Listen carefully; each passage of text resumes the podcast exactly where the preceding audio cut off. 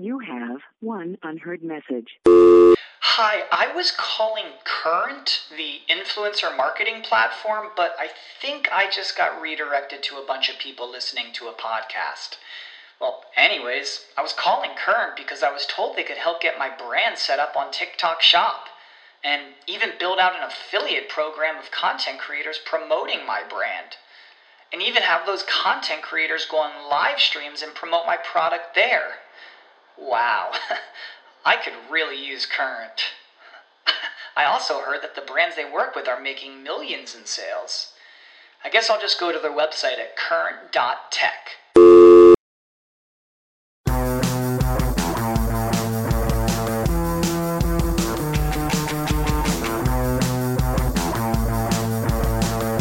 It's the Karen Peterson Show.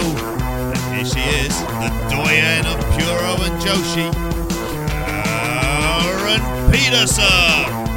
Talk about an absolute upgrade. I just thought I'd show up and participate. Now I got a show of my own. I love it here. Yeah, that's it. Well, that's it. I mean, we are, like, as I like to describe us, we're, we're like, because the relationship between Grapple and Post is, is, is very, very tight on there. We've, we've always been post curious. As, uh, as, as like, like to kind of Post, throw out post, post adjacent. post adjacent, yeah. Uh, you know, it's different times, so I feel like I can be more open with my post love. Um, how are you? I am wonderful. It's a little toasty here in Florida. It's about middle of the day, summertime weather. So for those Proper on the. Celsius, it's like 33 in the middle of the day, but it, the heat starts at like six in the morning. So, Oh, it seemed unbearable kind of heat as well. and I you can tell by my glowing tan that I spend so much time in the sun. well, I do see you with some damn good kind of cocktails around the place sometime. I, I, I do enjoy a mixed beverage from time to time. I went I went home to my, my where my parents live over the weekend and had a cocktail on the beach for a late Mother's Day. So that sounds awesome. There's no chance of doing that in the UK because it just would have been drizzling with rain and incredibly bleak. And you sat there drinking a can of beer with my mum in a bus station or something like there's that. nothing wrong with that. It's, it's the quality of the time you spend together. Um, the conversation would be great, but um, I, she she would. It, I think it she'd be mad if it was a if it was a bus station. I think your mom would be a little bit miffed at you. You'd like pick a pick a better venue. good reason. I've got I've got I've bought her worse presents as a young that. But we we find we find you well. Um, we were having uh we, we were having a, a, a chat there in, in the pre-show as well. We were gonna uh, something we wa- I wanted to bring up that um we were talking about was Tokyo Vice. Oh yes. this. Now, have you been what? You've read the book as well, the Jake Adelstein book. when I first moved back home from Japan in 2009, I was working up in uh, White Plains, New York, and I found the book Tokyo Vice in the library. And I was like, all right, I don't know what this is about. I'll check it out. Read it to cover to cover, 24 hours. And I was mm-hmm.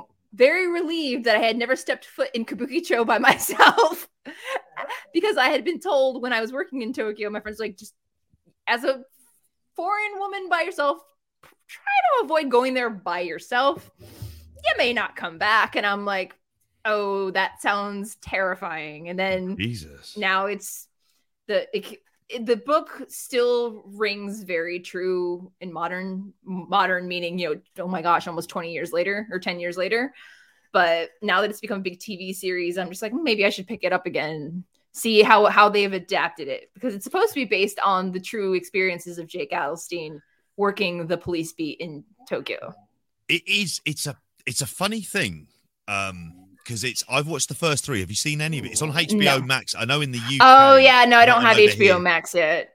I I had it for a while, and then my free my free uh, subscription ran out, so I'll have to pick it back up again. Uh, don't worry i've uh, i've got your email you'll be getting a, a nice little shared google drive folder as well for that I have uh, no worry. idea and no recollection of any things may have been obtained by nefarious means.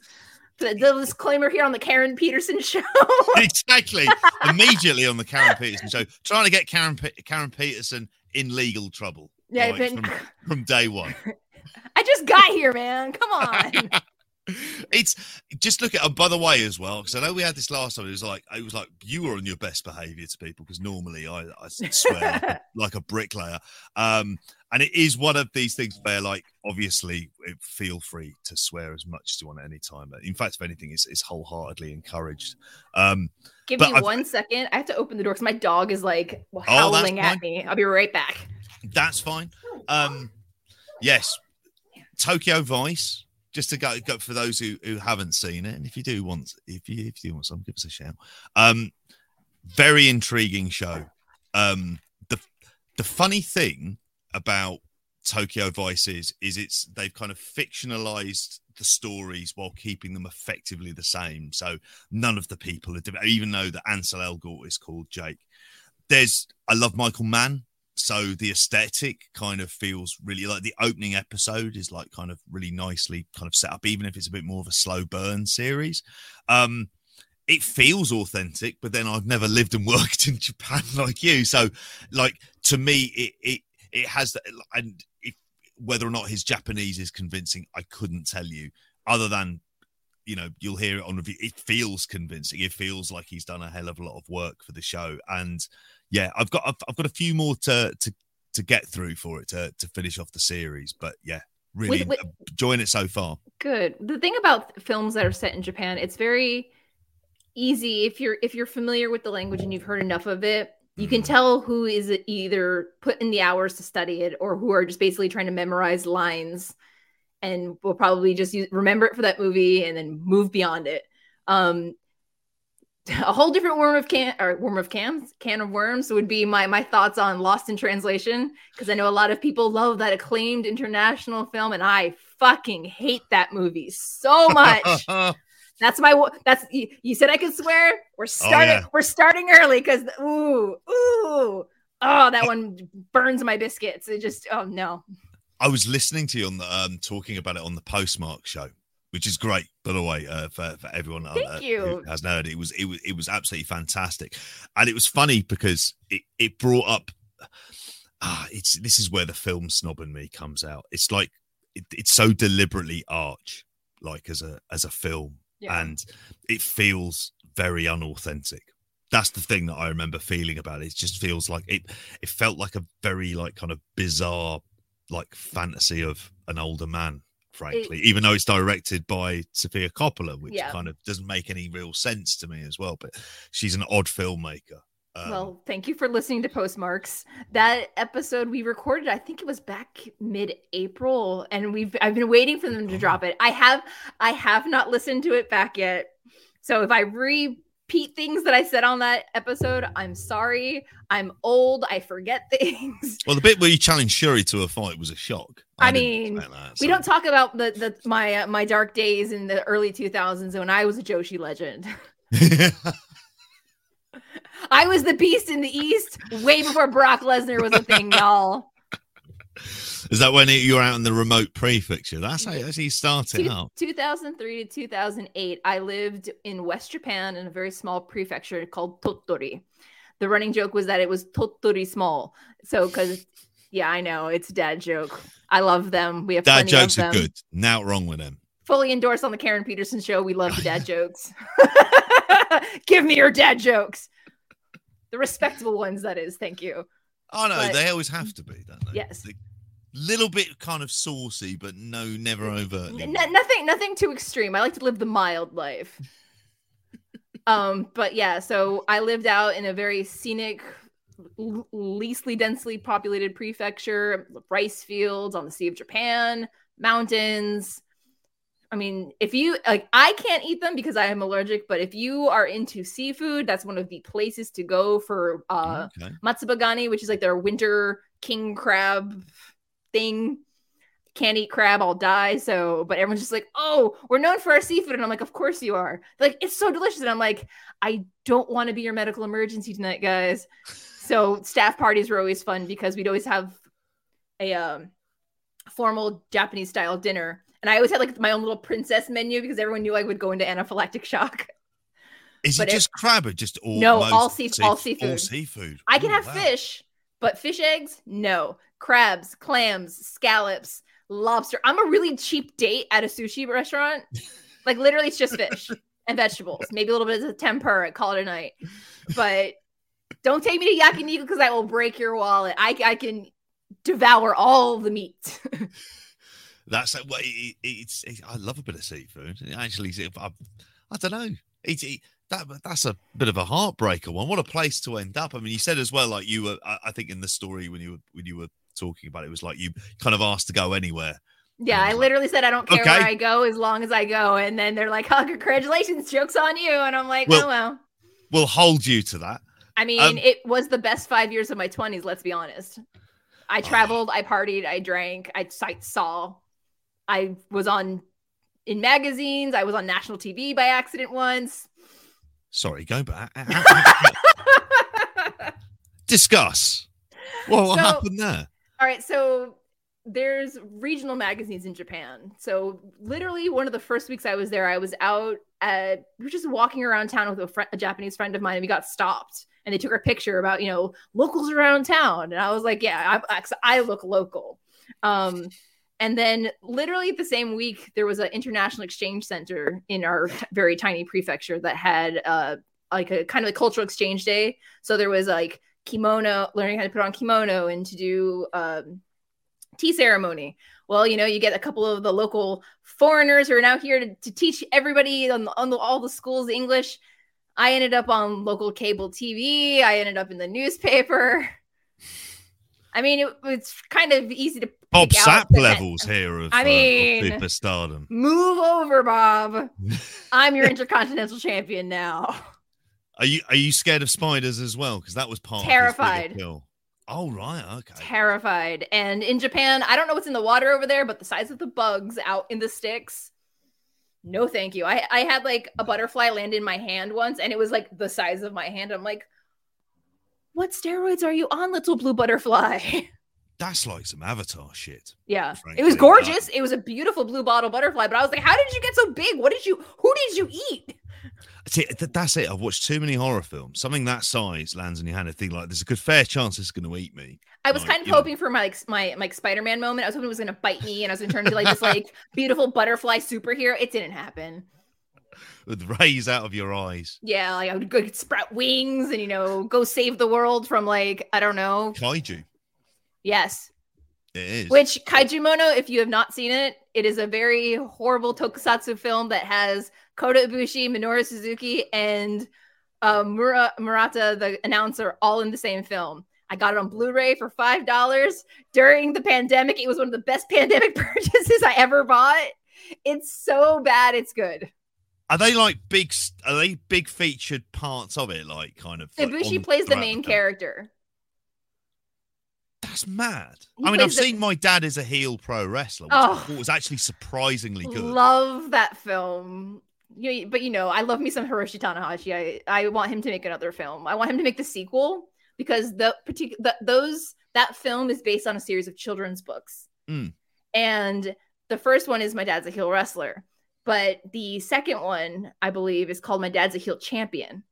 Oh, okay so it's like it follows the story of the kid like coming to terms with his father being a wrestler but also his father you know does the face turn and like beats finally uh, beats dragon george if i'm not mistaken. Okay. So well, like I, I, I, need her i need yeah. tanahashi before he retires to like reprise that role. I, I mean i'll miss the, i'll miss the hair unless he grows the hair out for the role i don't know but he can do what he wants really with that. I mean, it's it's it's a mm. spectacular head. I mean, I, I say this to someone who, I mean, I don't have long hair, so I kind of, I I look at him and I go, I'll never have that. I'm more. I, I, I want his colorist to do my hair. Yeah, because he always wild. has perfect. His hair's always on point. I mean, he does go get it styled before every big match, but I'm just like, tell me your secrets, Tanahashi. Just just bless me with the hair secrets.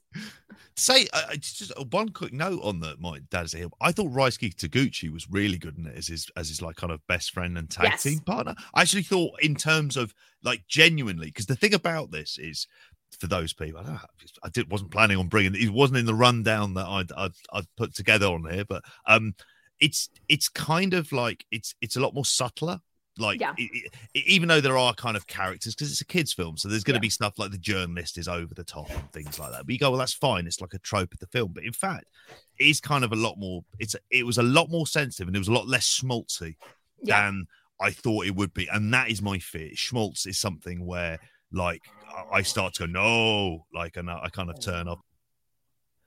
Well, there was a. It sounds bad on the Karen Peterson show that I'm forcing a format on you. Here. So like, I, I, feel, I feel, I feel bad. Please feel free to amend it as much as much as you want. It's kind of was- like American late night talk show. You have the host, Yeah. and then you have like the, the the the the plucky sidekick that does like all the actual navigating. That's you.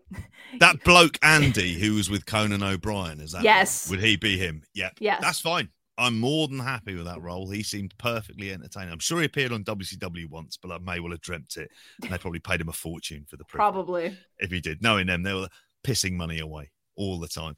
Um, is is that we got a whole series of topics to kind of go uh to go around. Um, and there's probably no more appropriate place to start really than um today we had the um Hana Kimura uh, Memorial Show. Um, the second one is the name. Is it? I want to say it's Bagus, but clearly I am Bagoose. Bagus, butchering it beyond all belief. Bagus. Um, well, for for for, for Hmm. prosperity's sake, it is the Japanese pronunciation of an Indonesian word by an American speaking in English. So I could be completely off base, but the the Japanese pronunciation of it has been bagoose. Oh, okay. And it just means great. Is that right? Great, good, like kind like they they've translated it as as insightful, which is like outstanding or incredible. But Mm. an Indonesian friend of mine said that it means good or great. It's not that deep. Ah, fair, fair enough. In that case, that that that that makes a fair fair degree of sense. Um, so it was a, it was a Korakuen Hall um today. It was uh you could purchase it on FITE TV. I think you Correct. couldn't do for the first one. Is is is that correct? So this no, you can you can still buy the first one. Ah, on Fight Television. Uh, it's they're both available. Matane is still available, and Bagus is both available. Um, they're about twenty dollars American each, I believe. But I Mhm. think they may have dropped the price of Matane since it's been over a year now. But it was both shows were held in Korakuen Hall. They were both held on the 23rd of May, which is the first and second anniversaries of Hana's passing. and yeah, obviously a, a tragedy that's sort of very very fresh in the mind for for for lots of wrestling fans and and particularly you know I know yourself you've spoken about like kind of like how much uh, uh, you you loved her as a wrestler and and and how and the absolute tragedy. How was the show today? Um, because reading your report, it seemed like a, a lot of a lot of fun. it's the the show both shows were designed as a celebration of life. They Mm. weren't mourning hana. They were celebrating her, her life her legacy. And there is a lot of comedy in these sh- both of these shows because basically she that was who she was. She was a fun-loving person you know lit up a room. And so if you're not into comedy wrestling you may be like well this isn't serious wrestling. Now I like my serious wrestling, but I've watched it. I watched Bagus twice back to back as I was writing my report for Post, and I cried the entire two and a half hours each time because there's a lot to unpack, especially because you know it's only been two years. Like there are times where it feels like, oh my god, it's been two years, but at the same time, it's like, it's like it's only been two years. Like Mm. so much has happened in the world since we've lost her. But the base, the bottom line is that the shows are designed for their fans as a healing moment, but also for everybody who knew Kyoko and Hana, and like they, they, they, for them, you know, the wrestling industry is kind of like you know your own little circus family, where if you lose someone, you're losing a family member, Hmm. and this is how they're coping with that loss. We, I mean, So it's just it's for just as much for us as it is for them, if not more so for the people who knew her, knew her, as opposed to our parasocial relationships as fans. which is i mean uh, from some of the matches that, that that were on there today as well they you know sort of played you know so much into i mean it's amazing to think she was she was 20 she was 23 when um when when she passed and it's you know no age whatsoever it's it's absolutely um like horrific but it seemed to me that you know it- rather like last time as well there was like a, a kind of lot, lot of fun matches on there there was a there was an intergender tornado tag team battle royal. a- that was Kenoh appearance. Yes, it was- stuff. All right, so if we we can walk through the card if you want, starting with the Yeah, Kenoh go for it. appearance. So the opening match was Mensore Oyaji, which is a he's a wrestler from Okinawa Pro Wrestler Pro Wrestling. Um, knew Hana when she was a little kid. Most of the people from Okinawa Pro Wrestling knew Hana when she was like 13 or 14 because that's when Kyoko would bring her down there and work shows. Um, Kenoh did an interview with Kyoko Kimura. He's been a longtime family friend.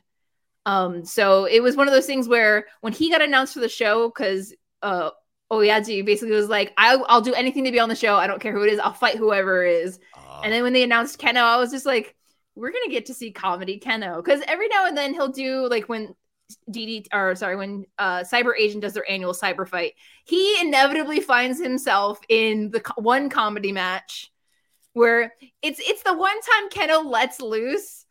And Yeah. it was one of those things where you know if he can fight Kendo Kashin and have like a, pl- a pl- plexiglass piece of uh like smashed in his face where he looks like a little kid like pressing his nose against the glass, or you know getting he he he feeds into the energy where he's just like you know if he feeds into the comedy he's the one who's most surprised that it's happening to him. Because he's just like i'm a serious wrestler. Wait wait this is fun. And you're like wait no no no i'm a serious wrestler. So Kenoh did have his normal Kenoh things. He there was all the kicking and all the punching and all the very strong style that he is known for. Oh yeah. but there's the occasional like comedic little hop and little skip. And at one point uh, Oyaji does like you know how a lot of wrestlers do like that that tight rope walk. Oh yeah. He's doing it like holding a Okinawa beer in one hand and holding Kenoh's hand on the other. And when he jumps down the chop, he hits Kenoh in the head with the beer, and the beer goes like all over him, and he's just like really put out by the whole situation. But you know he's having a good time. oh, that's awesome. And after the, uh, oh sorry. yeah, go ahead. No, go no, no, you first. I was When- going to say uh, all I've got is shit kicking Kenoh in my head, and it just seems like it's it's bizarre It- him it's, doing this. It's very heartwarming, Kenoh. Like it's, it's one of those things where if you if you don't appreciate his range as a wrestler after watching that match, I genuinely don't know what to tell you. I mean, it's one of those like get yourself a guy who can do them both. Like you know, he can be the serious guy but the fun guy at the same time. That's like he flips the switch throughout this entire match, back and forth between being a serious wrestler but also being a fun guy. And you know, he wins. He obviously wins the match.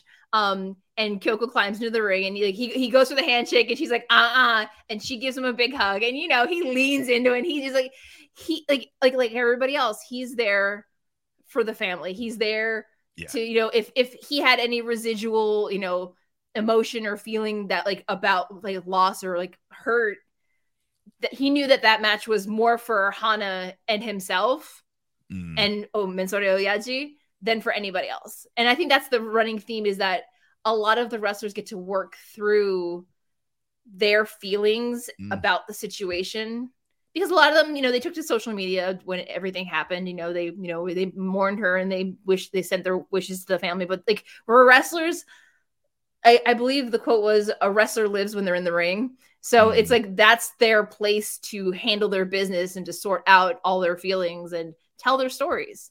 The intergender battle royal, ah, so much fun. Again, if you don't like fun, I'm sorry, you live you live a very sad, sad fucking existence because that match was nothing but fun. And I'm sorry, if, if you don't like intergender wrestling, that's fine. But then that match, it's not for you. It's it's for those wrestlers who needed that match. Ex- and I'm looking at some of the names on on here. It's, Oh, which, it's, which it's a who's kind of- who It really is. I mean, you know, I the idea I'm looking on here for the um Shotaro Ashino from All Japan here, Tommy was um with Saigo uh, Tachibana as well. Super Delphin. In, Super in- Delphin's on there. Hub is on there. Uh, Fuminori Abe, who is phenomenal. Um, that's M- Munenori Sawa was on there. Uh, Ryo Mizunami showed up casually late with uh, a very special X, as in Koji Kanemoto Moto. so it was double Aniki. You had Aniki and Aniki. It was great. Um, the Sendai girls were out in full force. You know, Miko Wato was there. Chihiro Hashimoto was there. It was Miyuki Takase. It was just another match where it was just like you get to experience and for those who are one wanting to get into the extended japanese scene beyond just Noah, just new japan just stardom a show like this gives you a veritable buffet of everything. You got your indie people you got your small promotions you got your obscure uh, you know osaka is like was it uh uh triple six which is like their like spooky promotion. You got the okinawa people. It's just like there's so many different things. There's a little bit of everything for everyone.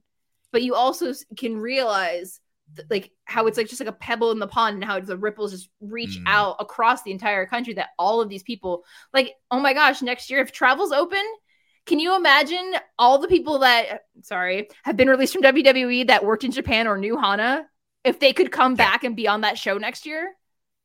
I'm thinking Toni Storm immediately, and Toni know, Storm, uh, formerly known as Dakota Kai, yeah, Mia Yim. There's so many different people that could like that could go from like a five match card to a full like 10 match like event in Mm. Korakuen Hall. I mean, next year I think the 23rd is like a Tuesday, but it, w- it would guarantee the building would be sold sold out, packed to the brim. I mean, that's me just fantasy booking because I want to be able to go there next year. and I'm hoping travel's Well, open by then. it'll be Fingers you've got champion, championship season around then as well. It'll be- it's It'll be it's best of golden week. Juniors. I need see best the Super Juniors in person. Need but to get it- it's just one of those things where like this show every year i mean every year I mean the last two years there's always something new and exciting about the show. Like even though a lot of it by and large is the same group of people they keep finding ways to reinvent it and make it just that much more special. And which would lead into the third match on the card and if if anybody's read my report on post about this i think this was my match of the night Sorry, Syuri and Asuka. I love you and I love your hardcore, you know, strong style World of Stardom esque championship match. This was match of the night because it was the return of Jungle Kyona. She was wearing her Hana gear, the gear that she wore when she took over t- Tokyo Cyber Squad after to- uh, Hana's passing. It was the gear she wore when she blew out her knee and got put on the shelf in, of course, her hometown of Nagoya. It was the last thing people saw her wearing as Saida carried her out.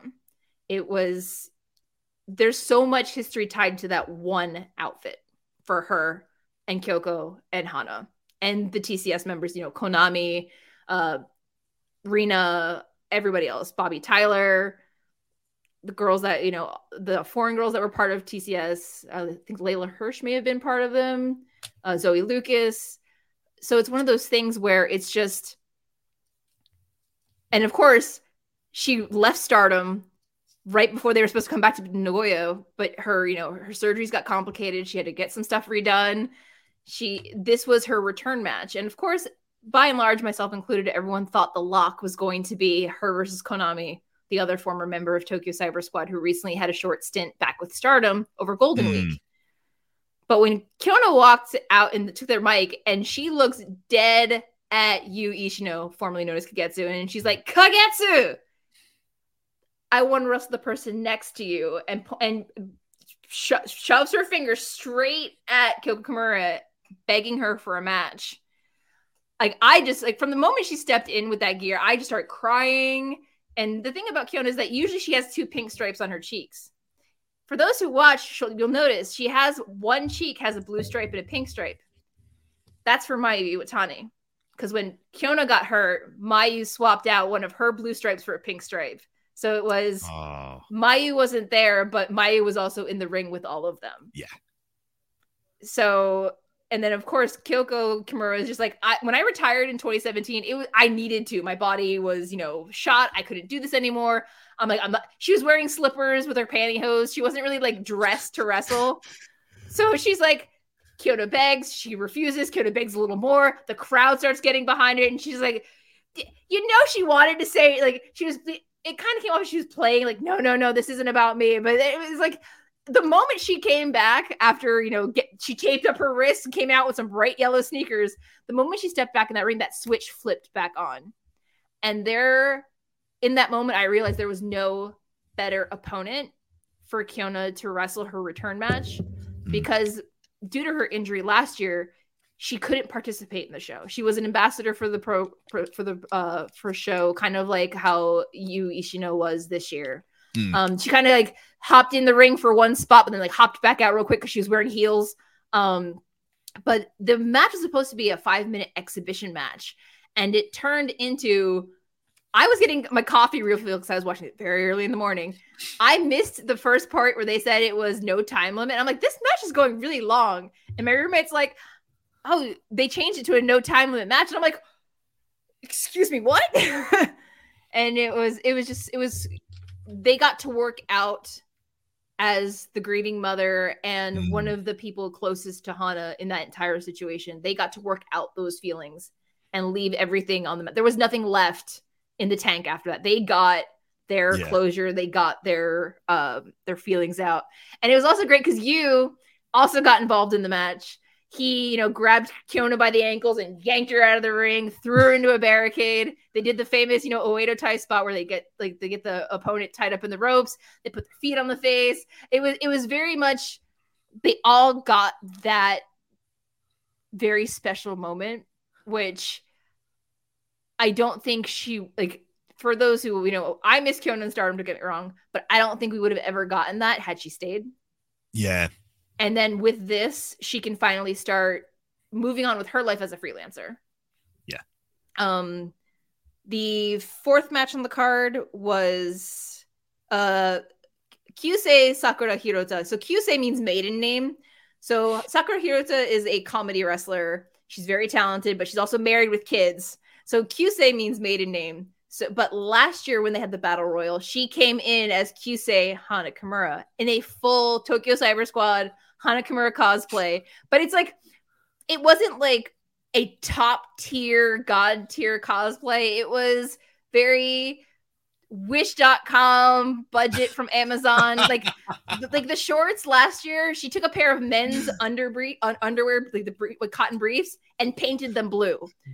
So it was it was very much piecemeal, but it was from a, a- at a first glance, she she did Hana's mannerisms. So it was one of those things where for Kyoko, and this was in part of the interview she did when they announced the second show that and Hirota was going to be participating, was that when Hirota came in the first time, she did a, she did like a, sec, a double take, and she started crying, but not because she was sad, because the first thought in her mind was, "This is so off the wall ridiculous. Hana would have loved it." So she gave, in turn, gave Sakura Hirota a match with the caveat that she had to cosplay as Hana again. So this year she did Oedo Tai uh, Hana, so she had like the black bob, but like to make it to emphasize the point, she had like ropes, strings like tied to the wig and like tied under her chin, like like a kid with a little knit cap, and then like had like like full body tights that she just like kind of cut into looking like Hana's like old Oedo Tai gear and like with a couple of red accents, just like like like a literally hot glue gunned on it. But she did, you know, she did the voice, she did the full Oedo Tai uh, entrance, and then you know Yui Ishino, formerly known as Kagetsu, joined her. They did the Oedo Tai dance. um, there was a bit of improvisation on Hirota's part on actually how to do the dance. Got a little comical, got a little silly. Um, again, that that was all for the people there and for the people involved. Uh, then the opponents came out. It was supposed to be a three, uh, best of three. Uh, Saori Anno, uh, Kaori Yoneyama, who is also known as Death Yamasan. Oh, hold on, dog barking again. I saw right.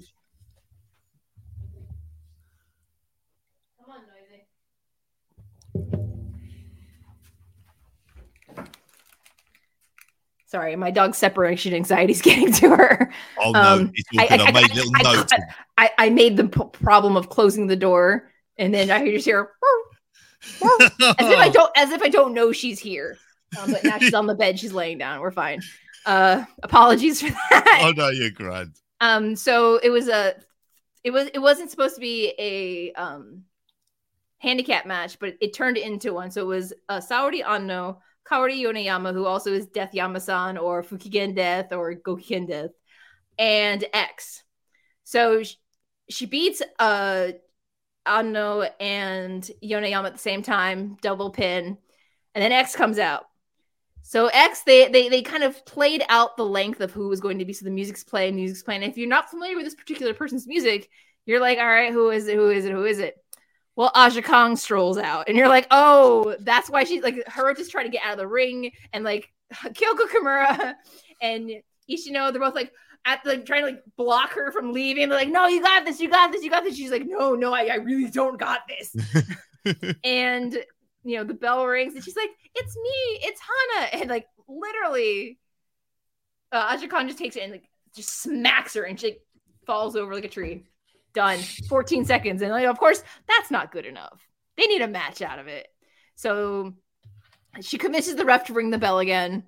And they have uh, they go for another five minutes. Um, the referee, Keigo Yoshino, he's uh indie ref. Uh, he's also on the committee for uh to help the family and put on the events. But it was funny because like she gets put in a single boss a single leg Boston crab and she's getting ready to tap. And the referee grabs her hand and he's like, he's like, uh-uh, no, you're not giving up on us. You're not giving up on this. Hana wouldn't give up. And then Kyo, you know, Kyo Kimura's like, come on, you can do this, you can do this. And then Aja Kong just sits her full weight on her, and she's just like, I give up. so it was it was again She can't work soft, can she? Oh, she can't. no Just and it, it was one of those things where again if you don't like comedy you're not going to enjoy the match but you know what i'm sorry you don't like fun but it's a memorial show. Like, And- I mean, yes. and in essence, what Thank it's a you. celebration of someone's life. that is correct So there's a tonal thing, which when like when reading your report and, and hearing you talk about it there, that's the thing you're really getting, aren't you? I mean, you've got that kind of like real emotional heart to the center of it, yeah but it also at the same time, it's like, you know, you people are going to have a cavalcade of emotions and they're going to want to release it and and as it always is and I know i'm the kind of person who, who often would do that you we use comedy don't we to, to Yeah. as human beings to get get beyond it so it's it's it's a perfect way yeah you know to to you know remember someone um in essence and it's that's it sounds like a hell of a lot of fun though for that So one of the things that was interesting about this match is that when Aja Kong came out, they swapped the they after she finished. They, Mm. All of a sudden, in the corner, you see Stardom's Barb Sasaki standing there. I'm like, what? What the hell is he doing here? Like, I'm like, sure, Syuri's match isn't on just yet. And then Rina's music plays. Now, for those who don't know who Rina is, Rina is in Stardom. Uh, back in 2019 when they held the Stardom draft and Hana got Tokyo Cyber Squad, they went around all the leaders of all the factions. They were drafting and drafting and drafting. And Rina was one of the very last people to be drafted. And she and Ruaka were together all the time. And uh, Ooh. Ruaka got drafted to Tokyo Cyber Squad, and Rina just burst into tears crying. And Hana's like, I'm taking her too. And from that point on, as part of the makeover from you know young trainee who's fresh out fresh out of camp, um, she was 12 at the time, mind you.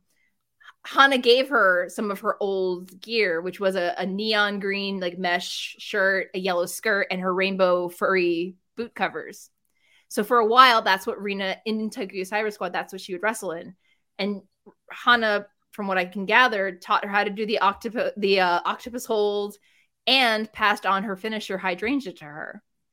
So again, last year, Stardom ran a show the same day in Yamanashi, about an hour or so outside of town, at the same exact time of the show. So none of the girls, save for the girls that were in the main event, like uh, Hazuki, who had just ret- who had just left Stardom, Syuri, Natsupoi, um, weren't able to again get that closure. So Rina comes out. And again, since she's been in, since she got adopted or you know defected to Oedo Tai after the dissolution of Tokyo Cyber Squad, she's been you know doing the heel thing. She had Starlight Kid seconding her, which was a very big shock to me. Um, but she's another one that you know she'll play into the Oedo Tai tactics, but she doesn't normally play into the comedy. So seeing her be another one who's fe- who was trying to wrestle seriously, trying to wrestle seriously, but then also fell into Hirota's trap of comedy, I loved it.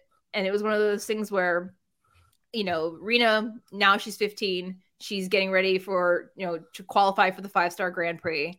We'll Mhm. talk about that in a little bit later. Put put a pin in that one. Um, she cut this amazing promo where she's like, "I will always, always, always love Hana." The moment I become a champion, it will be because of her. And like, I was like, there's not a dry eye on the audience. I'm just like sitting there like sobbing all over the place. I don't care at this point.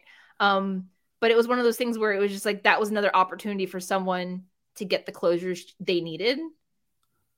And her doing her locking in hydrangea, I was like, they They they they're they're yanking on those heartstrings. And then we move to the main event. Uh, Asuka and Syuri last year in the main event, they were part of an eight woman tag. Uh, they were on the same team. This year, they are they are singles match. Um, I believe there was a 30 minute time limit. Um, both are champions. So, you know, of course, Syuri is the World of Stardom champion. I believe recently Asuka became the DDT tag champion, and she's also a ch- tag champion in Seadlinnng. Um, so I personally thought the match was going to go to a 30 minute time limit draw.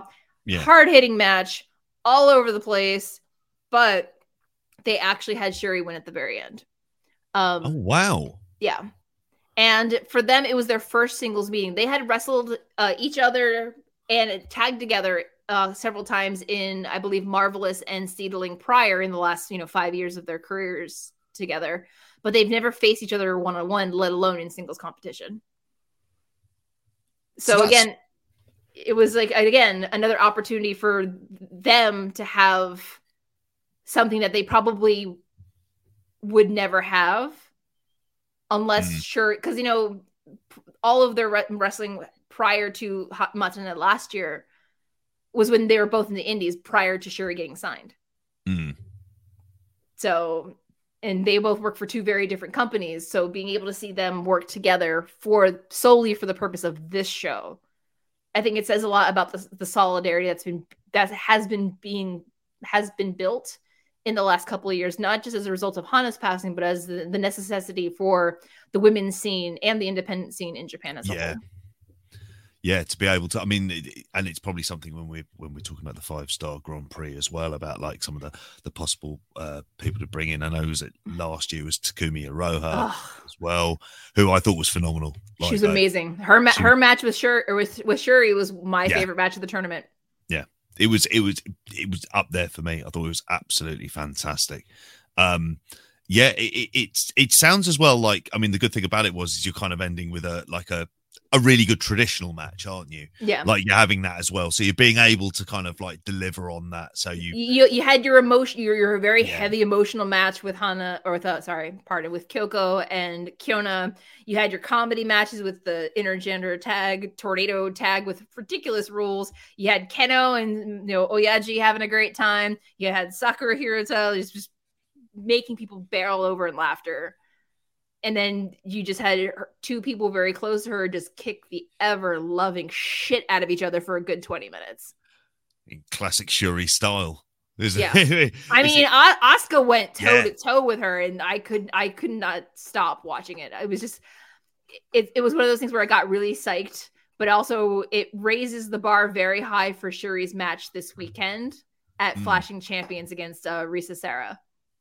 That's right that's um that's what's the name of the series that is on i know i saw it in the in dream weekly because it's not in stardom is it that match That no, match? it, that No. is the World of Stardom Championship match coming up. ah it is so? Risa Sera from Prominence, uh, she she kind of Yeah. squared off with uh Syuri a couple of months ago, but then you know World Climax happened, and you know Julia and Mayu got pushed to the front of the line like they always do. Um, um, but they yeah they're they're finally going to have their square down at the um, press conference they had I believe last week. Uh, Sera, along with half of Pro- the rest of Prominence, basically beat Syuri down.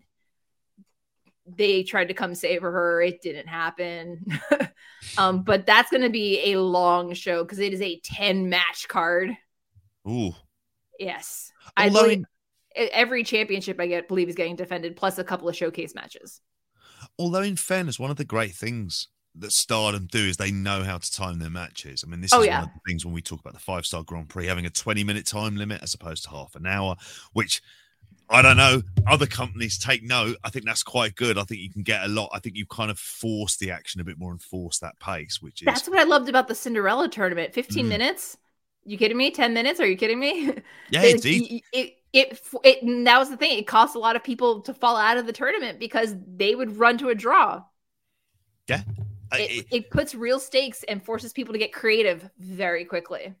E- exactly and i think it's it just is something where you're not you're not uh, beating down the, the the crowd for that, and it's probably as good a time to go into the the, the five star Grand Prix because obviously we've got that coming up. They're doing, uh, if I'm right in thinking, it's it's 26 wrestlers across two blocks, um, red stars and blue stars, so two blocks of of 13.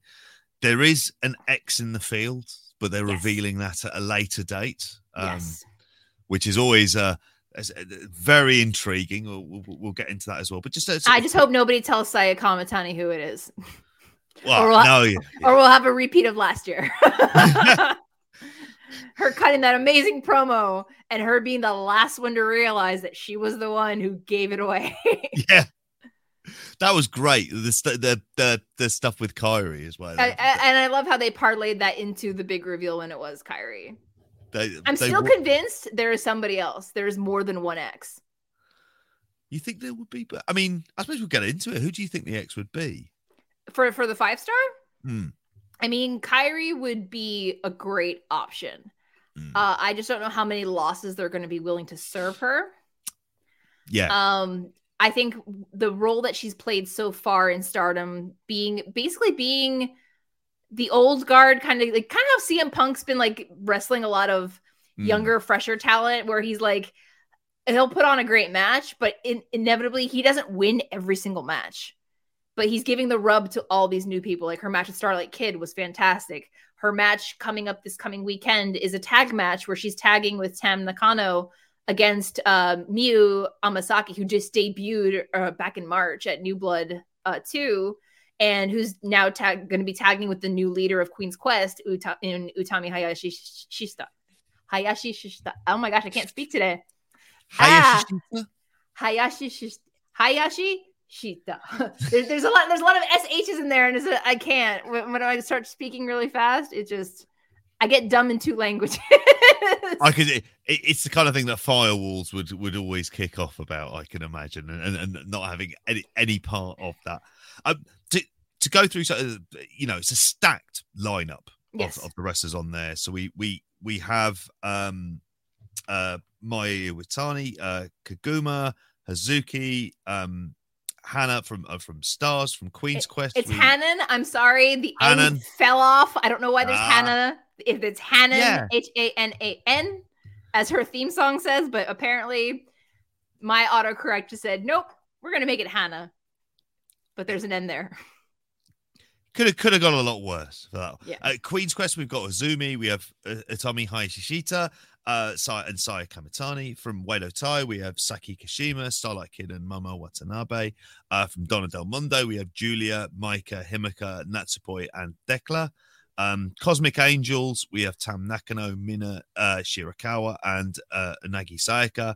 From God's Eye, the uh, the the new Syuri faction, um, we have Syuri and Mirai and then from prominence um who were in ice ribbon wasn't it that's that's where they Yes. ca- came across from where um risa sera and suzu suzuki. And the final three are going to be um they're doing a little qualifying tournament. Again new japan take note you can get a little bit of extra juice having someone that block c in its own weird way in g well it's just like seeing this is is really good idea. And they've got We actually have a C block. yeah, they're doing a C block, and it so they've got say um, Iida, um, Momo Kohgo, Ami Sohrei, uh, Ruaka, Mai Sakurai, uh, Rina, uh, Waka uh, Tsukiyama, Lady C, Hina, and uh, Miyu Amasaki, who, who you mentioned earlier on. So, who would you predict um, in terms of the the three to come through that? the three to come through. Now, see, the, the hard part for me is that I feel like there's a bit of an imbalance in the five star. I feel like Hmm. Donna Del Mundo got too many berths, but they also Yep. have a lot of great wrestlers. Um, I do love uh the C block, you know, qualifying thing because the good thing about that is that the month of June, all of those those matches are not in like two days. They're spread out throughout the month with like two matches here, one match here. So there's going to be different things going on throughout June, building up to the the end of the month. Uh, I believe it's the 28th or the 29th is when they had the last uh the qualifying match for those. Um, I've Saya Iida. I think she'll definitely be there. Um, hmm. That like of of them, she's the one I would consider the absolute lock. I feel like Mai Sakurai, because there's so many people from Donna Del Mundo, she doesn't need it as much as other people. Mm. Uh, Rina and Hina would be good, just because they of the people involved in that pool, they are two of even though they're the two youngest, they are the two veterans aside from Sayaida. Like they've, you know, they started wrestling when they were 11s and then another 15. So a lot of these girls have careers that are shorter than fi- uh, four year, four or five years. So I, I would like it to be the twins and Sayaida just because they're all. That's the other thing. They're all Stardom originals. A lot of Mhm. the uh, additional talent in that pool, plus everybody between Prominence and Don and Del Mundo, are people who have come in from other companies Yeah. And that was always my the sticking point with Hazuki when she came back. She's just like, what what's the deal here? Why are all of these people who who didn't start here being at the top of every card, being all of our champions? Why why aren't we getting, you know, we put we put together an outstanding training program, but our our talent, our homegrown talent aren't getting the same shine. Mm. So thi- oh, thing I like about this, you've got a nice storyline, like Yeah. kind of motif. You've got various little feuds and angles. Whether that, I mean, whether that stuff happening around like the kind of the, you know, deep into the undercard. It gives everything a reason to exist. It gives Yeah. people a reason to be in a place, but it also gives there's some nice stuff there in terms of character motivation. Let's say, I mean, you know, if you're not able to qualify, are you letting the rest of your stable down? You know, there's Yeah. little interpersonal dynamics that they that they can work in there. The other hard part is that it's one of those things where I feel like some of those girls that are in that third block, Mm. if they were originally put in the five star, they're either gonna have like that one match where they spoil someone's entire tournament by getting that one win, or they're gonna be the ones that are basically padding the blocks for other people, which isn't fair to them. Yeah, So I kind of like that they're having a like a pseudo mini five star just for these these basically the rookies and the younger folk, just because you know again they're gonna have to have people to be seconds throughout this entire thing, and it's Yeah. two months long. So again, another smart thing that Stardom does is that they don't try to do all block matches every single day. They they they space it out over the course of the two months, but they also put like other not filler matches, but like you know tag matches so you get a little bit of everybody on the card yeah. You want to, you still have to make it a show, don't you? You still have Yeah. to, you know, and save everyone's health and Yeah. keep their bodies in one piece. that's it. Which is probably also as well the twenty minute time limit. You know, it's a it's a it's a lot less bumps uh, to to throw in there. Um, we did have a question regarding Stardom, which uh, uh from uh our King of the Mountain patron, uh, C- Conor O'Loughlin. Um, My liege.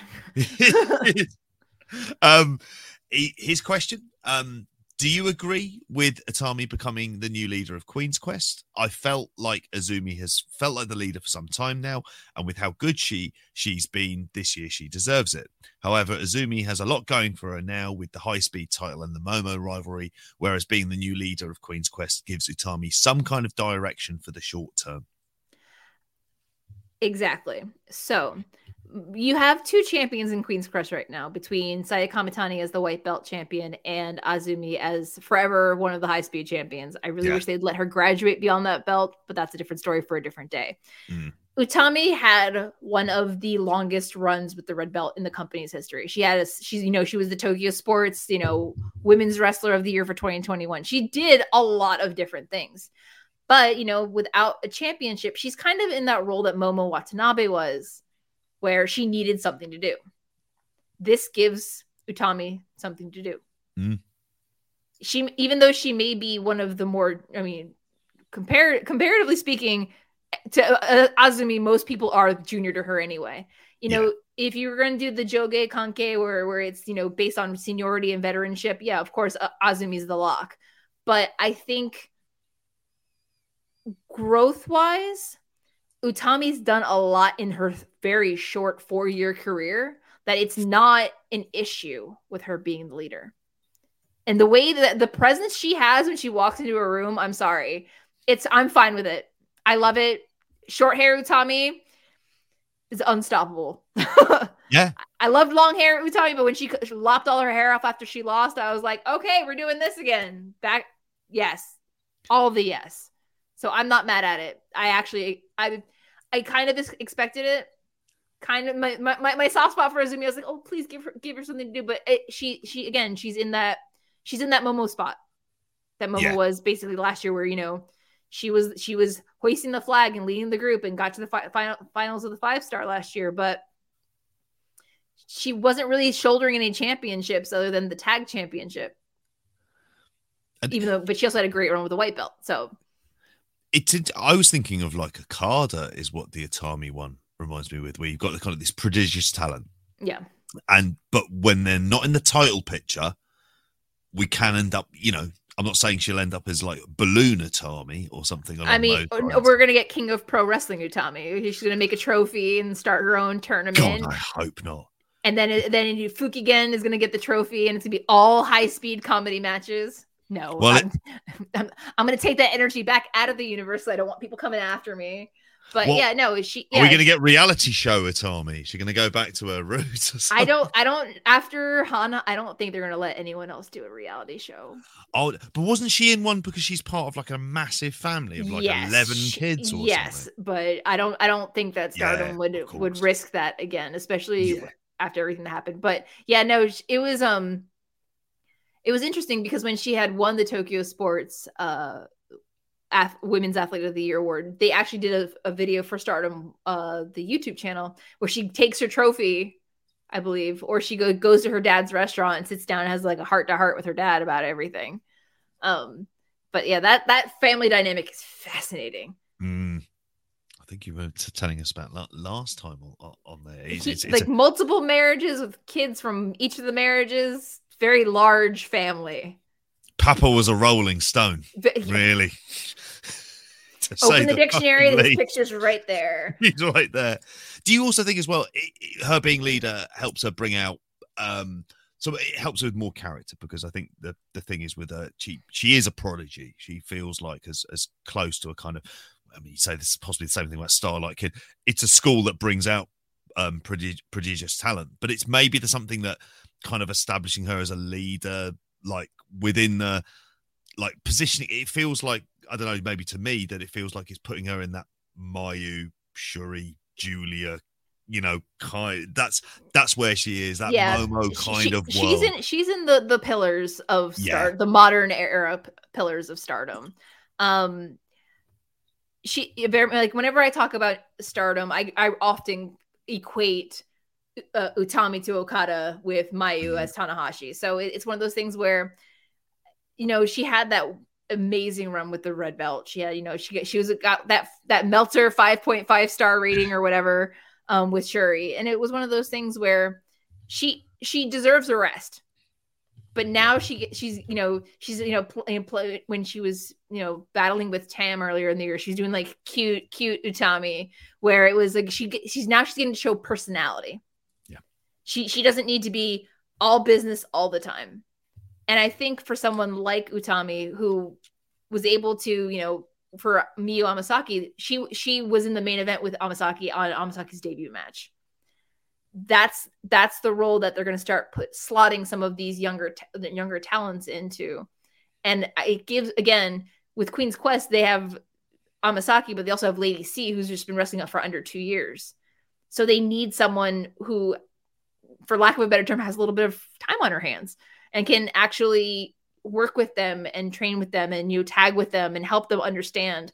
Because you know when you know Kamitani not that she doesn't have the talent for it but she's kind of busy working on her promos and trying not to tell secrets and you know being the white white belt champion. And Azumi again Azumi can do just about anything and can't do any wrong in my mind. Um but again she's a champion. She's busy with other things so with Utami they, they're giving her something to do Yeah. which is good. Like, I mean, you want that with any promotion, don't you? That if you're moving people up and down the card, at least they're doing things. At least, yeah I mean, you mentioned AEW. It was one of the big criticisms we had about it on on on Spotlight. Is when we've spoken about it, especially in recent weeks. There are people who just amble around the card, yeah who are just there there for for for no real reason. And you mentioned there, there's um a couple of sort of interesting stories that you picked up in your uh, on. I'd highly recommend to everyone. I imagine everyone listening here, uh, readers of the Dream Weekly on on Post Wrestling. thank you But- Um, I, a story that was interesting for us as as as British uh, as well, I say uh, as a wrestling fan from Britain, even though my Irish passport will be very heavily waved as well, um, we have our Rio, British Rio, coming to Tokyo Joshi Pro, which then begs the question: Can you get um, Japanese Rio back in as well? I, think that Rio versus Rio match, if, and if you know they come out to Rio by Duran Duran as well, I think that would just also be be all, Rio, all- Rio, Rio. I, I, I think the thing with Rio the Japanese wrestler, is that it's. It, I, I believe she's more of a freelancer as opposed Ah. to tied to any one promotion. Mhm. Um, but since Tokyo Joshi Pro works far cl- more closely with AEW than they do with any other international company at this point, Mm. um, I think it would be a great opportunity. I don't. I from what I gather, Ri- Riho is over here in the states right now doing AEW work. I don't know if she and Rhio our HIO will cross paths next starting this coming weekend and then the following week that she's in because I think she only has like two tour dates so she's basically doing like a week and then going back to the UK. She's going back to the UK, which um I'm also right in thinking that Rio Riho is also doing Eve at some point. I th- I I want to say Rio yeah. is it part of the she one or she's do she has some dates in June. Oh, is that I- the reason she's coming back? I I believe so. Like I'm Pro Wrestling Mm. Eve is another one of those like the, like women's promotions that I'm like always interested in, but I can't. There's just so much wrestling to Well. keep up with. But I'm yeah. Pro Wrestling Eve, call me. I've got questions. There is I mean it's, what I would say about them it's and I've I haven't been to an Eve show for a long time. The venue they were at, this tiny sweat box, you probably have seen it on VOD. Yeah, yeah, um, yeah. the Resistance Gallery. I mean, ridiculous to say it was a fire hazard. Certainly something that in a in a social distancing world was never going to be in use. And I think yeah. as most places in London is probably going to become like a hipster craft bar because that's that's just London. Is it like for a dive bar or is it just uh Well, you get it's very smartened up around there. So this is like round the corner from the York Hall okay? as well. So from across the York Hall, which you never buy a drink in the York Hall, so they had the the big Rev Do, Pro. do show they not there. have concessions there, or is it just the line so long? in name only? I mean, I described it last night as they serve swill at that. Ah, oh yeah, vile. no, oh, no, Um, thank you. And also, you'll be queuing for half an hour while they're in there. yeah, no, and they virtually want to strip search you for going in and it's it's in, it's incredible how that that state of affairs but the venues that pro wrestling eve run now there's a like they're running for the she one they're running the a venue called the 229 which rev pro run as their kind of regular london base it's slightly bigger than where they used to go which was a theater Yeah. um which had a wrestling ring in the middle like a the like miniature Budokan, but you just stop building after about the first four or five rows. It's just like, yeah, I can't be bothered. Um, it's it's phenomenal in terms of sight lines. Um, but at the same time, the two two nine is just a bit more of a, a bigger venue. But they're very they're good venues, and they're venues which treat you like an adult as well. Oh, So I like, can't wait. it- I, they I, spend time like spent serving you decent drink rather oh than man, I like piss. the UK is like I love London. I love Mm. going to the UK. I have not been to a show in the UK, and I I might I have the Ah. itch. Like every time I, Rev Pro posts, like I have friends that go to regulars at Rev Pro, and every time I see like pictures of Shota Umino and pictures of Yota Tsuji doing their thing, I'm like, you guys are doing amazing. they I did, want they to be there. they fell out this weekend. Epic no. Yeah, so they were in the Legion. Now, I wasn't there. It was very funny because there was a Wait, A Umino's match- in the Legion? Excuse me? yeah. They I need to go of get my son. Hold on, I'll be right back. they had How they dare. had done they'd done something along those lines. I mean, and I'll always say I'm a big Gideon Grey fan. Um, but they'd like Yota Tsuji has been someone who has been like constantly like a um uh like a, a like kind of over and they sort of worked him in the heel stable for a bit but it's clearly like he's he's going to be fighting against Gideon Grey I mean he's he's someone who like while the matches are kind of at that solid level it's the crowd connection which is something yeah. we saw when he was doing young lion duty on the ringside, just banging in a mat for Tanahashi. He was just like an absolute star.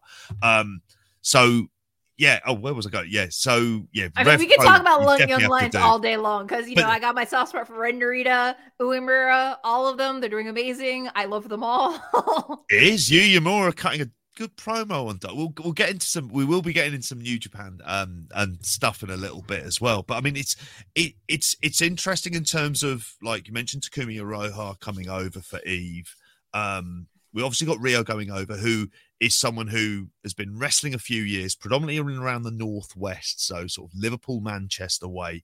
Um, she's like you know sort of very good, solid wrestler, but it's more the case as you know said earlier on. It feels like if there's the chance for lots of wrestlers to go over to Japan and get time in that Stardom dojo, get time in in the Tokyo Joshi Pro dojo as well, and wh- whether it be like Aisha Raymond in, in Seadlinnng, you know, if that it, it just in terms of the ethic and in terms of being able to develop as wrestlers, it feels like even if you're there for a week, that week is going to be definitely well spent, and hopefully then you make a good impression and she comes back over after the she won Yeah, if you if if someone can find Meiko Satomura and start have Meiko Satomura sending people to Sendai Girls, Mm. she, they will get the training of their lifetime. Because you know, it was it Millie McKenzie and Charli Evans were Yeah. used to go over there as well. So it's one of Is that where Sasha Banks went when she did? that was where Sasha Banks went. And when all that happened, I was boarding a plane and I saw her get on that plane to make her way over there. That's wild. it was one of those But- things like, I, I saw I saw it happening and I'm just like, I don't see you, I don't know you. I'm gonna give you your privacy. Take me with you. And in my, and in my head, Sendai Girls has got something similar to Gaea Girls in terms of a setup of like this rural crumbling dojo. I'm sure it's probably actually very very nice. Well, the thing about Sendai Girls is that they're located up in Miyagi Prefecture, which is in the northern part of the main island, which is close to where the Tohoku Great Earthquake happened in t- uh, 2011. Oh.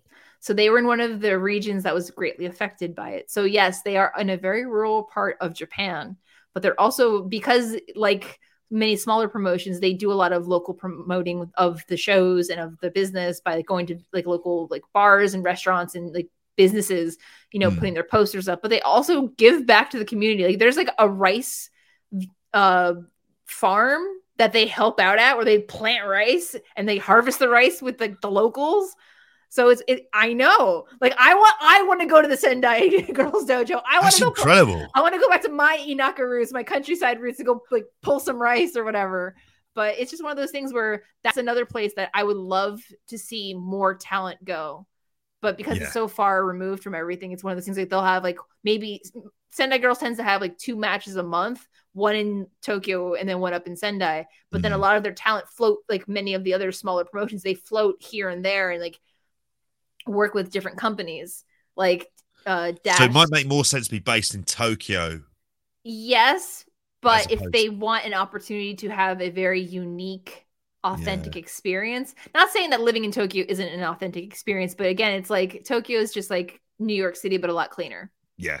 and a lot safer. like I, I can walk around in Tokyo by myself late at night, not that I like to, but by myself and not worry that something might happen to me. But like with the thing about like, you know, even like uh 2AW, which is like, you know, formerly Kaientai Dojo out in Chiba. You know, their dorm and their dojo the Ice Ribbon Dojo up in Saitama is about a good hour and a half north of Tokyo. Because it's removed from the the main city, you you have a more not necessarily a more enriching experience, but you're forced one to work on the language because you Yeah. have to learn how to use it to do your day to day. Um, the thing about the Stardom Dojo and other promotions that are based in Tokyo is that you're either hoteling it or you're in a share house format, and depending on who you're who you're assigned to room with in said share house, you may or may not get along with them. You know, it's just like you know a university dorm. You're not you're not each person doesn't have their own private room. It could be bunk beds. It could be a you know a small partition between uh, Japanese style traditional room where it's just like you can you can sneeze like and you hear the person like three doors down. So it's one of those things where it all depends on the experience. No snoring allowed in that house. I I mean, you can, but you better hope that your roommates either are okay, also snore, or they have good headphones. Mhm. Um, but I think it would be with travel opening up slowly. It would be even if it's like a week here or a week there, and you can't commit to anything longer than that. If the opportunity presents itself, I would like my this is me, you know, me, big wrestling Joshi wrestling legend Karen. Um, on the Karen Peterson show. On the Karen Peterson show, you know, because I'm based in the UK. I mean, we have Heathrow, Florida, but there's no airport. it's a good 45 minutes north of Orlando, but there's really nothing there except a couple of cows. Um, but don't limit yourself to one promotion. Mm. Like if, if if you're able to get a you know a visa with XYZ company, but an offer also comes from another company, don't do anything that that violate your visa. But you know, maybe you do go to Stardom, but then you also realize that Stardom's not the right fit for you. So don't mm. write off every other promotion as a result. It, it's not just like working the UK Indies or the US Indies. I mean, the, the visa process is a little more complicated, but it's one of those things where the more I'm learning about the women's scene in Japan, there are so many options. Yeah. And even like the other cool thing is that like a smaller promotion like Seadlinnng, you get more reps and you might get a bigger showcase quicker and get people get to know who you are faster because you're not buried in a card with you know 30 other people on it. You might be it might just be a four match card with maybe 10 to 15 people at the most half of which are very seasoned, you know, freelancers that are like rotate in and out anyway. Mm-hmm. So it, it's just one of those things where it's just like I, I want people to keep their options open, but also remember that while you're over there, feeling isolated and homesick is natural. Especially when you, you're in a country where you may not necessarily be able to communicate. You know, you can speak, you know, communicate perfectly in your home country, but even like with all the english signage and you know helpful locals that you can find there's still that disconnect and it's very hard to reconcile. I mean it's it it, it kind of it's a mental endurance isn't it? Yeah. Process especially if you're going to sendai. I mean this is like you mentioned there it's interesting about going uh, like going out to other promotions as well. I mean i think obviously naturally it feels like well obviously you want to be in stardom because it feels like that that is the elite joshi promotion to yeah. be in it's just like you say. You're like we mentioned, like you know, the pillars already set in place. So yeah. it's be very, very hard to break into that if you're not, unless you're going to be there for like a sustained amount of time, and be able to rely on you. I was going to ask actually. I mean, which it's an odd one, like because I know, like we're going to talk about New Japan in a minute, and New Japan bringing imports has been very exciting. If nothing else, there is like a novelty to it, even if like you're watching matches that perhaps aren't like you know the most necessarily killer matches in the world. That's not to say that they're bad. Whereas in Stardom, you look at them and you go, I don't know if they need anyone, or if it, or if you if if it's a case of doing it because you can now, yeah. you can have imports in, so you can have that bit more variety on a card. I mean, it's it's it's an interesting. I mean, would there be anyone in particular you would want you would want to see in? Is there anyone in there who feels like to be a natural fit in Stardom? In stardom at this point if you were going to bring someone in?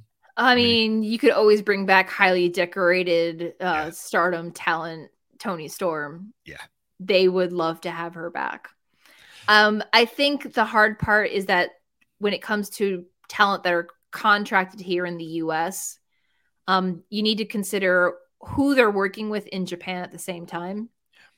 Because while we do have, you know, New Japan versus AEW on the horizon, Hmm. By and large, and they are working with New Japan Strong, by and large, AEW's partnership with the women's division, at least, is almost exclusively either freelancers like Hikaru Shida or Riho, or Tokyo Joshi Pro with mm. Maki Ito, Yuka Sakazaki, and other talents.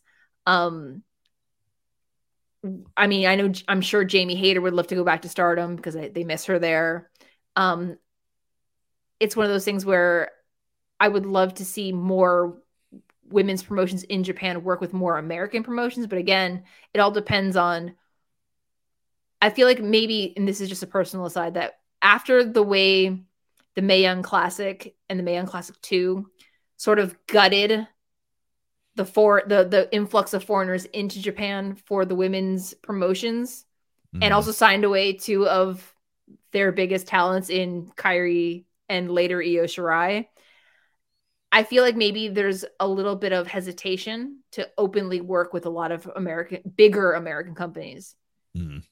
because it may not feel like a reciprocal agreement. The problem you have with someone like with AEW, you could run into the well, we'll send you Toni Storm, but she can only lose to like XYZ person. Yeah.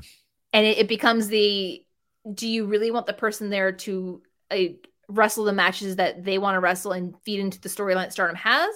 Or is it, are you going to assert your dominance over a promotion because you can, because that's your talent? And that's, you know, that'll also feed into our best of the Super Juniors conversation and New Japan conversation shortly. But when it comes to, you know, a lot of, there's the, the constant revolving conversation about AEW talent wants to work Japan. And when people hear the phrase work Japan, their mind automatically equates working in Japan to New Japan. Mm. That's another promotion where not necessarily every single person that wants to work Japan would be a fit for New Japan. Yeah. Where I, I look at like people on the AEW roster, and for me, I could see people easily slotting into All Japan or Big Japan or Noah, even DDT. So it's one of those things where it's just like I, I want people to think beyond that, you know, if you want to work in Japan, it doesn't always have to equal New Japan stardom because there's so much variety out there. And, you know, yeah, we all want to go to our number one pick school. Of course we do. But maybe that safety school might afford you the better education. Yeah. That if you feel like to put it in, I, I work in a medical school, so it's one of those things where it's like we That's deal with good shout. we, we, we, we deal with kids they're changing their mind at the last minute because they got a better scholarship at xyz school or you know they you know they said they were going to come to us but then they that that you know somebody fell off of the short list and they got that spot and they really wanted to go to uh, you know their other opportunity and i think that's what people need to think about is that there's there's don't limit yourself and your scope to just stardom in new japan Mm. I mean, saying that as someone who got her start in the Japanese wrestling scene through Noah, Stardom, and New Japan. but the more I watch of other promotions, the more I learn about the other people that f- cycle through the, those promotions or how they like the, learning the history. It makes me realize that, like, like you know, I mean, they're slowly bouncing back, but the UK scene had the same thing. I started watching. Oh God, what was it? When WrestleMania came here back to Orlando back in 2017 Mm. that's where I got my first like experience with Rev Pro and with Progress or Progress. Gotta make it sound make it sound British for you British people. But I, I'm I'm from I'm from New Jersey, but I've been raised in the South, so my Southern twang comes out, and I'm very sorry about that. Um, but then you know I also the reason I actually got into New Japan was that I started watching WCPW because they had that giant pro wrestling World Cup back in 2017.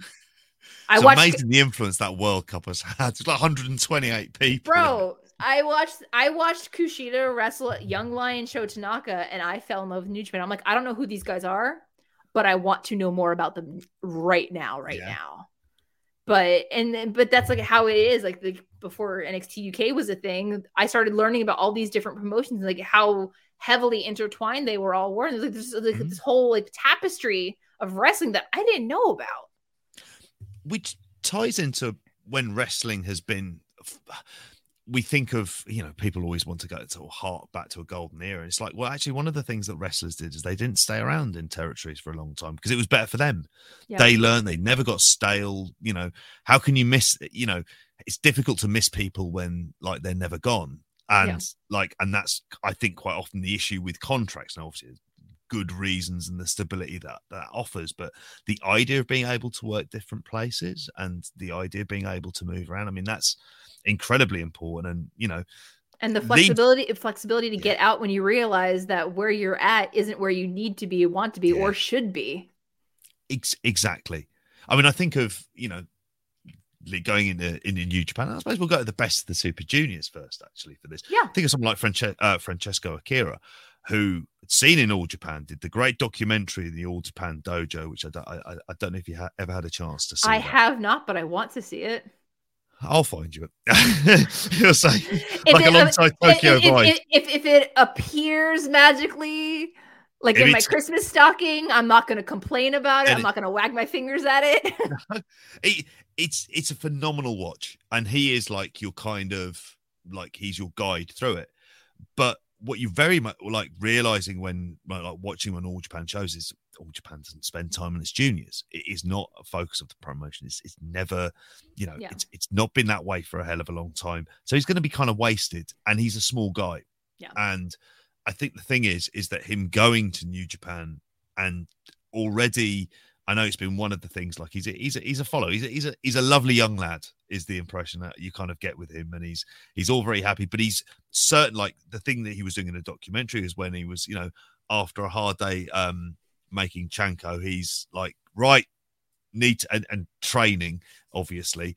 It's like he's learning Japanese in the evening. So it feels like, okay, so he'll be cutting those promos at the end. They'll be thinking about that. You know, I thought that was part of decision making for Zack Sabre Jr. It was like, actually, we can put him on the end of the show because he can cut that kind of promo and it's going to be the thing to, to send the fans away happy. So it, it's the kind of thing where it makes sense of him to be in New Japan because whatever issues people will may have with the, the New Japan Junior division, it is a thing where um, at least he's going to be featured somewhat. Yeah. Whereas in All Japan, it's going to be a permanent undercard process. Well, and, and that's the thing is that he, from what I gather, he was able to achieve everything that he needed to and could do in All Japan. And his departure from All Japan, from what I can tell, is very amicable. Mm. And they were they supported his decision to go back to Italy and go, you know, work the European Indies for a little bit. Um, he kind of Had a did great match with Gabriel Kidd. he kind of tipped his hand a little bit before he was announced as a Bruscare because he started liking a whole bunch of New Japan tweets, and I'm like, bro, Oh, mate. bless your heart, you, you, you got caught with your hand in the cookie jar. But I'm I'm I was actually I was on Tama Tonga's podcast last week talking about Francesco, and it was one of those things where, from what we've discovered, is that he in the United Empire is a good fit. Mm. The one thing I want him to do while he's there now is to figure out who he is as a heel wrestler, Yeah. and it not being Will Ospreay 2.0 Mhm. because everyone's having the conversation that you know he's the one hand picked by Ospreay. He's you know he does the similar moves. He's got the tights. He's got the look. It, you know, plucky young white boy baby face. It's one of those. It's one of those things where I need, and apparently who he is now is very similar, but very like with very minimal like makeovering, costume changing from who he was in All Japan Mm. it, it's kind of like he's str- like he's kind of struggling the way that Show did when Show left Chaos and joined Bullet Club, where he's Mm. supposed to be a heel, but he still kind of fights a lot like a babyface. And you know, bless his heart, when he started crying after losing to Hiromu, I was like, "Me too, buddy. Me too. Sweet boy. have It's have just- some, have some cookies and milk and call it a day." That's that's the thing with him as well. Is he he looks like a baby face. Like even even with a full long. beard, he looks like a baby face. He does, yeah. He, he he doesn't like. I mean, I, I think of myself with my beard and think of how withered I look, and it's just like, no, he's a cherub with a beard. um, Cherub with a beard. and it it will just it will just take him time, like with this. And I think it's it made me wonder on the uh, you know talking uh, going into best of the Ju- Super Juniors. The fact that we have TJP there has made me think. Well, actually, at some point, I could see them doing a junior tag run, which I think Yeah. is quite often that's a good way to start. TJP's been around for like a however long, and he's It's his his, his second entry in the Super Junior in like eleven years.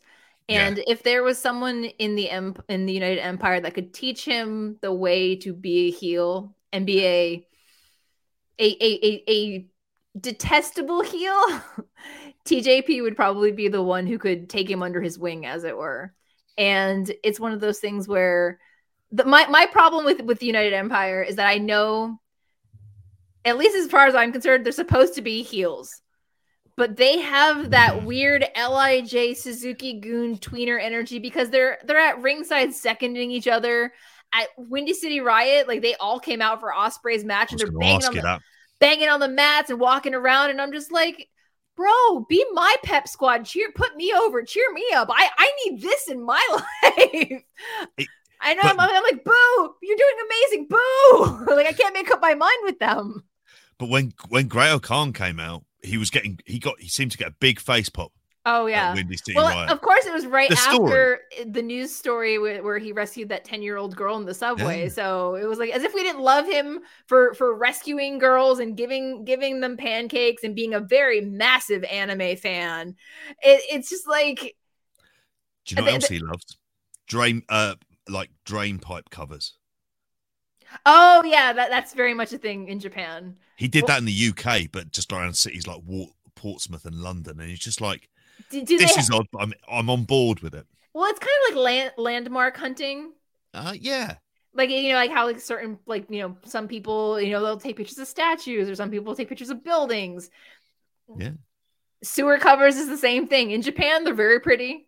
Like one of the YouTubers I follow, uh, Charla. Uh, she's a huge Pokemon fan, so she's got traveled Japan looking for all the, po- the different Pokemon sewer covers. So it makes it for for me as someone who's like Yeah. into the Japanese culture aspect of it. I get it, but like, makes are the, are the sewer covers like fancy at all in the UK? No. Like, uh, no, they're just they're just bog regular- standard. And any any name like city Literally. name or No, no? like there's very little on there. It will just say like "Do not open" or something along those lines. There's nothing spectacular about them, apart from this weird superstition thing that gets drilled into your head when you're quite like I don't know, like all superstitions being kind of nonsense. you know, Oh. you shouldn't you shouldn't walk across them. They're bad luck and stuff like that. Oh well, you know, I grew up watch. I, I grew up watching it with Tim Curry, so I'm Ah. I'm terrified of like open sewer drains. If I hear water running, I'm like, I just wait for someone to go. We all float down here, and I'm like, no, no, clowns. That movie ruined clowns for me at a very Yeah. early age. No, That's the one I remember. Like, I mean, the modern it, it was like a no, no, no, no, no, no, no. Sons, but Tim no, Curry that or bust. Tim Sorry. Curry. terrifying.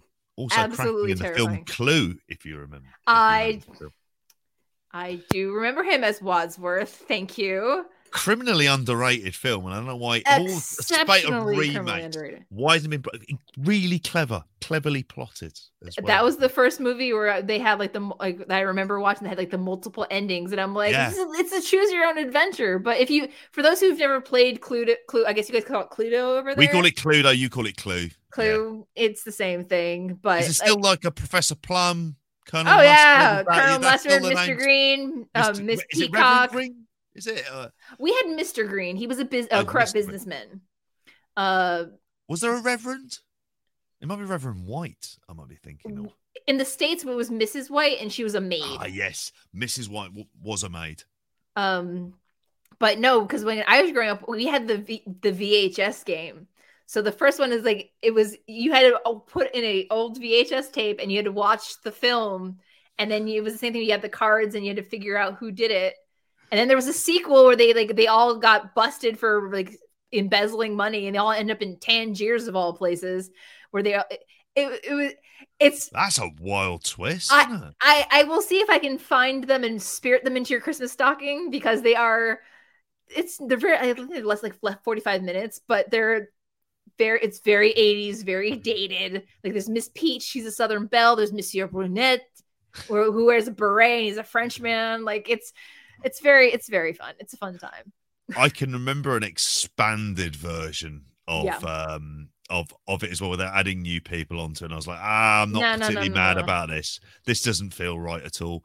But sp- speaking of intricately plotted things, the best of the Super Juniors is on at the moment. A hell of a link. well Um, done, well done. Yeah, that's that's here all week. Uh, try the veal. Um, it is a thing where at, the moment, like I mean, I you saw today's show. That was one that was out for free, but it was Yes. the first of three Korakuen shows. They, so they, they love they're doing their three day back to back Korakuen shows. So I believe that today's main event was El Lindaman versus El Desperado. which would Uh, have been great because El Lindaman has a hell of a fan base in Tokyo. By he does, and their match was amazing. Uh, there was. Douki versus ELP. There was Ishimori versus Show. Um, Alex Zayne versus Francesco Akira, I think. Um, who else was there? Uh, I'm Ace drawing a blank. Yes. I want to say he fought no, because Robbie Eagles fought Master Wato. Maybe it was Taguchi.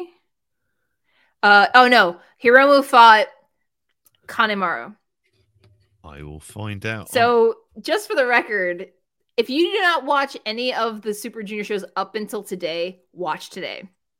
Meaning today is Tuesday, the 24th, the first of the three Korakuen shows. There are some great, I mean, they're all great matches, but there are also some spoiler. The spoilering matches for points has started. Okay. That's interesting. TJP and Titan, I believe, had a match, which was really good. I'm gonna actually have a look now on the on the um, on Grapple itself to see what the ratings are. because I it's one- mean, the good old grapple. it, it, it's well, what's fascinating about it, I think, for what I've seen of this uh, this best of the Super Juniors. Talking about it last night, I up to I haven't seen today's show. I hadn't seen anything that was necessarily what I'd think of like as blow away. Like so, if we're going back to sort of the Ospreay Shingo matches of a, Yeah. of a couple of years ago and the like, I still, however, think there's this fresh coat of paint which makes it kind of which makes it more which makes it watchable. Just seeing new, fresh faces. What I love about this Super Junior in particular is that it does two things.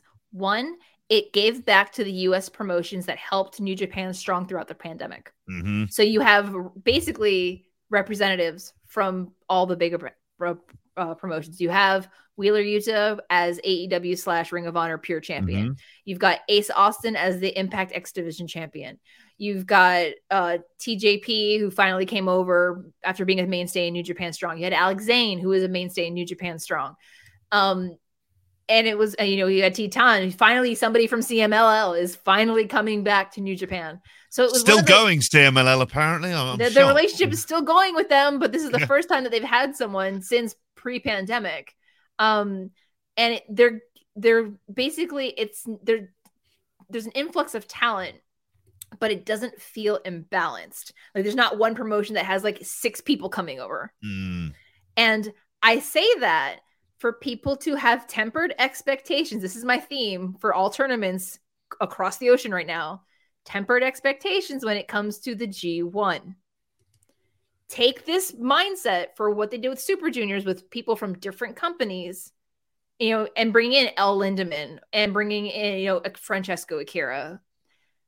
It's not going to be six people from AEW going to the G1 you're gonna get one, maybe two, I'm maybe thinking two in particular. I'm thinking Moxley and Danielson.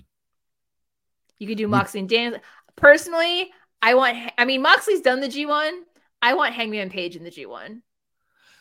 If he loses to Punk on Sunday, you might well be able. I and- mean, that that's not that I not that I want my cowboy my cowboy champion to lose, but I I really want him in a G1. Well, he was so good because that was one of the bigger pleasant surprise. I mean, it was probably he when he did his G one. It was like in a kind of weird. It was like a, it was like a gold, the golden time of New Japan at that Yeah. point in time, and it was a case of oh, okay, this guy's here. I'm not really sure how good he is, and it kind of was. It was you were watching him grow and go. He's really good. He's having some absolute bangers here. He doesn't feel out of place. We just didn't see it in him, and it kind of like it felt like that was the first real like kind of big kick. This hangman we see today, I kind of you can look at that and like, the origins feel like they're there. Up to that point, he is a guy who's friends with the young bucks. Well, and of- that that was the hard thing about that arc of the elite in New Japan was that I Mhm. always felt like Hangman got constantly pushed to the back Mm, when he should have been one that was more pushed to the front. But with when you have him standing beside Kenny Omega and Cody Rhodes, it it's hard, especially when you have you know there are three foreign wrestlers that are all pretty much blonde hair, blue eyed white boys that are about six foot two. Um, so they they wrestle very different styles, but it's it kind of felt a little more of the same. mhm. So I know that you know Kenny's out right now with taking care of multiple injuries and multiple, you know, everything he's doing. Um, you know, Mox G1, he had a great G1 previously. Yeah. Danielson, of course, he wants to go back and get, you know, check that Yeah. off of his list. I still want to see him versus Zack Sabre Jr. Just Yeah. to throw that out there. Have you seen Um, the original match? I have not. I keep It's trying to of- find. I keep trying Oh, to find it. I keep co- coming up empty-handed. Oh, Um, I've, we we reviewed it as part of a Bryan Danielson mixtape, and oh, it was excellent. it's in front of a.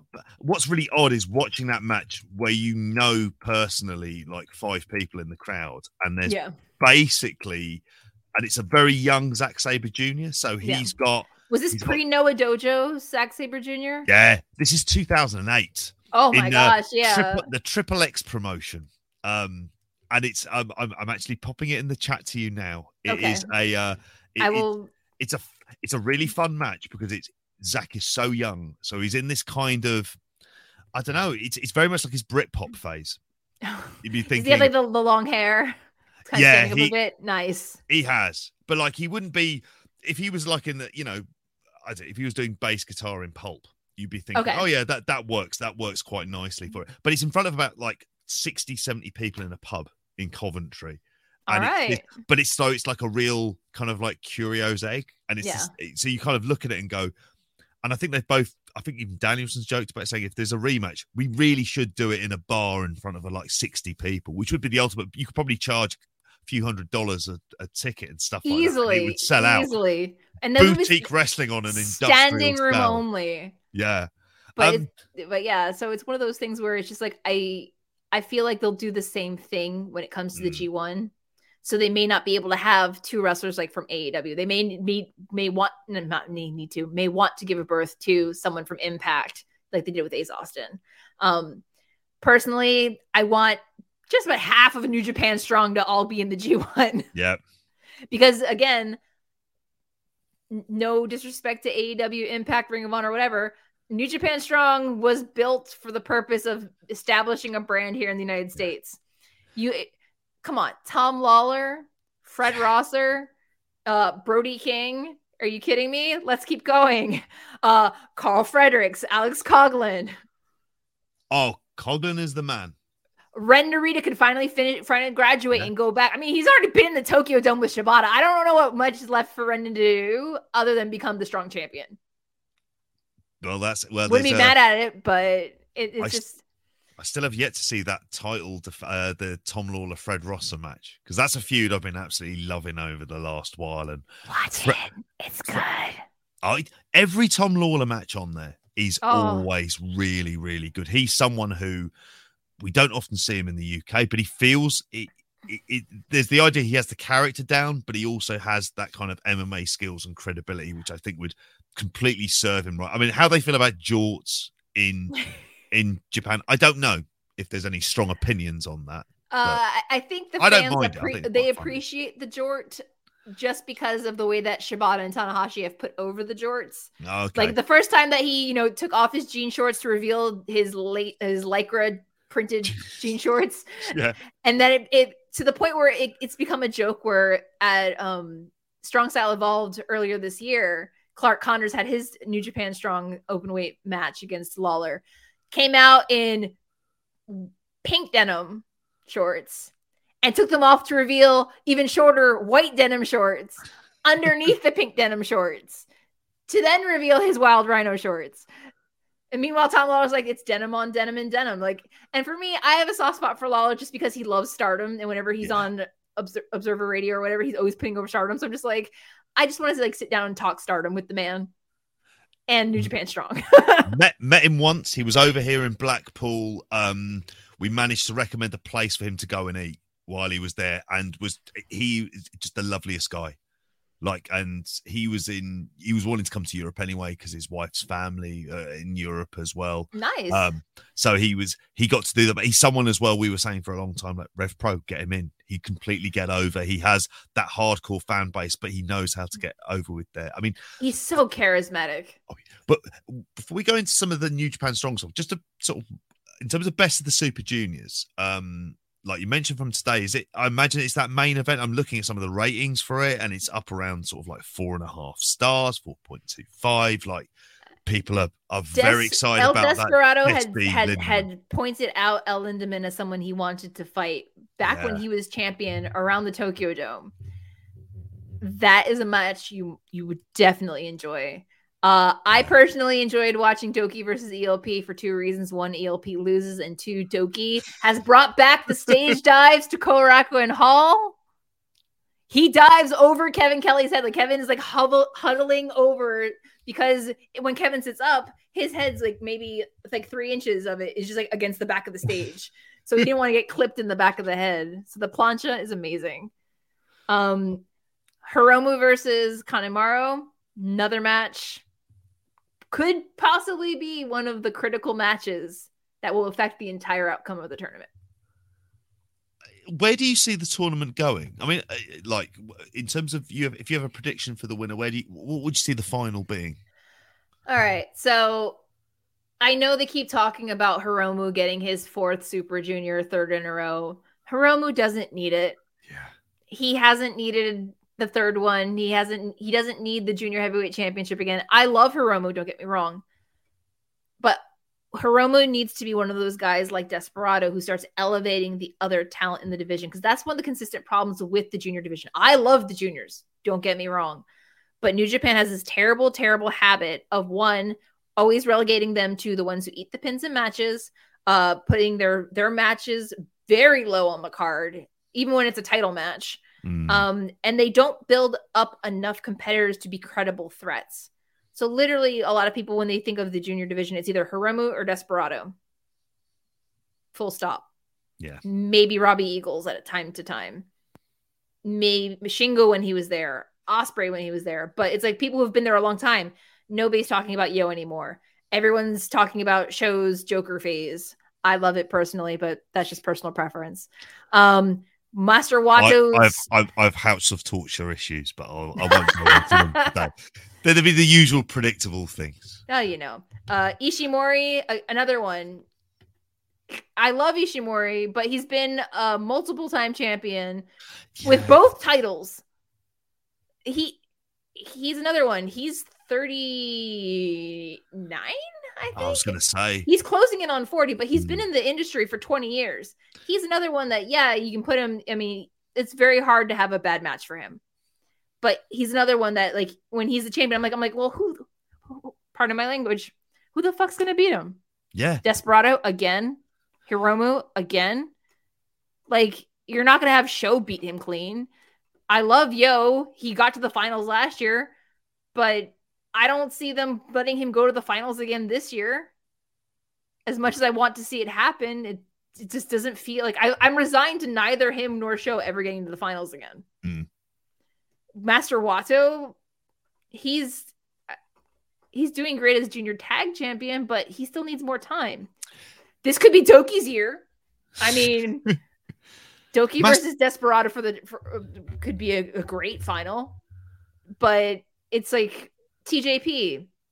He's already you know pinned Wato, so he and Akira could easily do the tag thing, yeah, and that would be good because it would give Taguchi and Wato a fresh pairing. Bushi, I mean, he's been around forever. Does he need to win the Super Junior? Not really. He's been junior champion before. He doesn't really need it. Like I always feel like a tournament like this is for somebody. It's a prime opportunity to mint a new star, and mm-hmm. that with the junior division, that is the one thing they are so bad about doing. Yeah. they could have pulled the trigger on Sho two years ago while Yo was out, and they didn't. And here we are. They could have pulled the trigger on Yo last year in December, but they didn't. And here we are. Like, I just feel like some of the wrestlers I love in the junior division aren't they're never they're never gonna get their flowers. And that, that makes it in itself frustrating to watch. Like, don't get me wrong, I love, you know, Alex Zayne coming over and you know Wheeler Yuta. I'm so glad Wheeler Yuta's in Super Juniors, just for the record. Um, had a cracking match with Desperado. Oh, well, so good. Um, and you know Ace Austin, but then you you fall into that same trap where now all of a sudden everyone's like, yeah, we're excited. You know, travel's open and the juniors are, you know, it feels fresh and there's new matchups. But then you're doing the same thing where you're taking all Yeah. of this in, new talent and then pushing down the guys that have been there for the last two years, trying to keep the division alive. Mm. Where it's like you know, it kind of smothers them, and it's it's not not saying that it's not fair because they, they're getting their paycheck they're you know they don't have control of the booking whatever but it's just i want to see more balance in the division where there are more people that i could believe could be champion and that's what they're not doing Yeah, i mean I, I- I like that they're setting up matches for titles you know but again wheeler yuta he's he could very easily be someone protected because he's an aew roh guy ace austin he's a champion easily protected Mm. I was surprised that they had uh El Lindaman lose out the gate to Douki as the G Rex champion. yeah. I mean, the devil works hard, but CIMA's working harder. I don't know how he's how he's managing all this, but if it leads to T Hawk being in the G1, I'm not going to be mad at it. Um, Wouldn't be that surprised. You mentioned people from other different companies, and that's a, a direction. I, I was half expecting CIMA To be honest with you, I, I, I mean, she, can we talk about she was New Japan Cup run?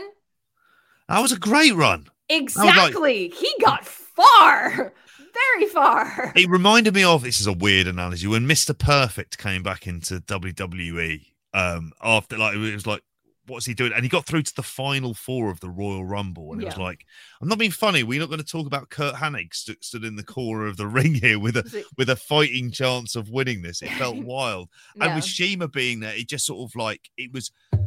Again, I think at a time in like a kind of in like a barren desert of choice and options. Yeah. It was something new, something different. Having him there, even though it's it's CIMA and he's he's in his early forties and the rest, and he can still you know, go though. Yeah, he, he can, and I think the tie-in with with GLEAT and other things like that is a it's worked out well. I mean, I don't know what the financials are with GLEAT because it seems like they, you know, it, they've got like a very good roster. I know the Hiroki Goto match, I think, on that show the other day, people were absolutely going crazy about. Yeah, and... I actually haven't seen that match yet or that show yet because I also know that what was it, CIMA tagged with Takagi Shingo, and that was a really big deal. Mm. I don't know the history behind it, but it kind of feels like yeah. Feel like, there was a, a, a, mended fence there, which I'm all about the mending of the fences. Yeah. Um, you know, good fences make good neighbors, but at the same time, it's one of those things where you know, when Sho was on the inaugural GLEAT show two years ago, mm-hmm. I half expected that to be more common before now. Like before, you know, CIMA and all of Strong Hearts showed up earlier this year. I was hoping that it, it would have started sooner. So I mm-hmm. actually like that that's the direction that they've decided to go in. But again, Super Junior, it's like there are so many people now and that and there are a lot of people that I'm not familiar with their careers. Like I mean, I casually watch Impact. Am I glued to my TV every now and then or every Thursday night? No.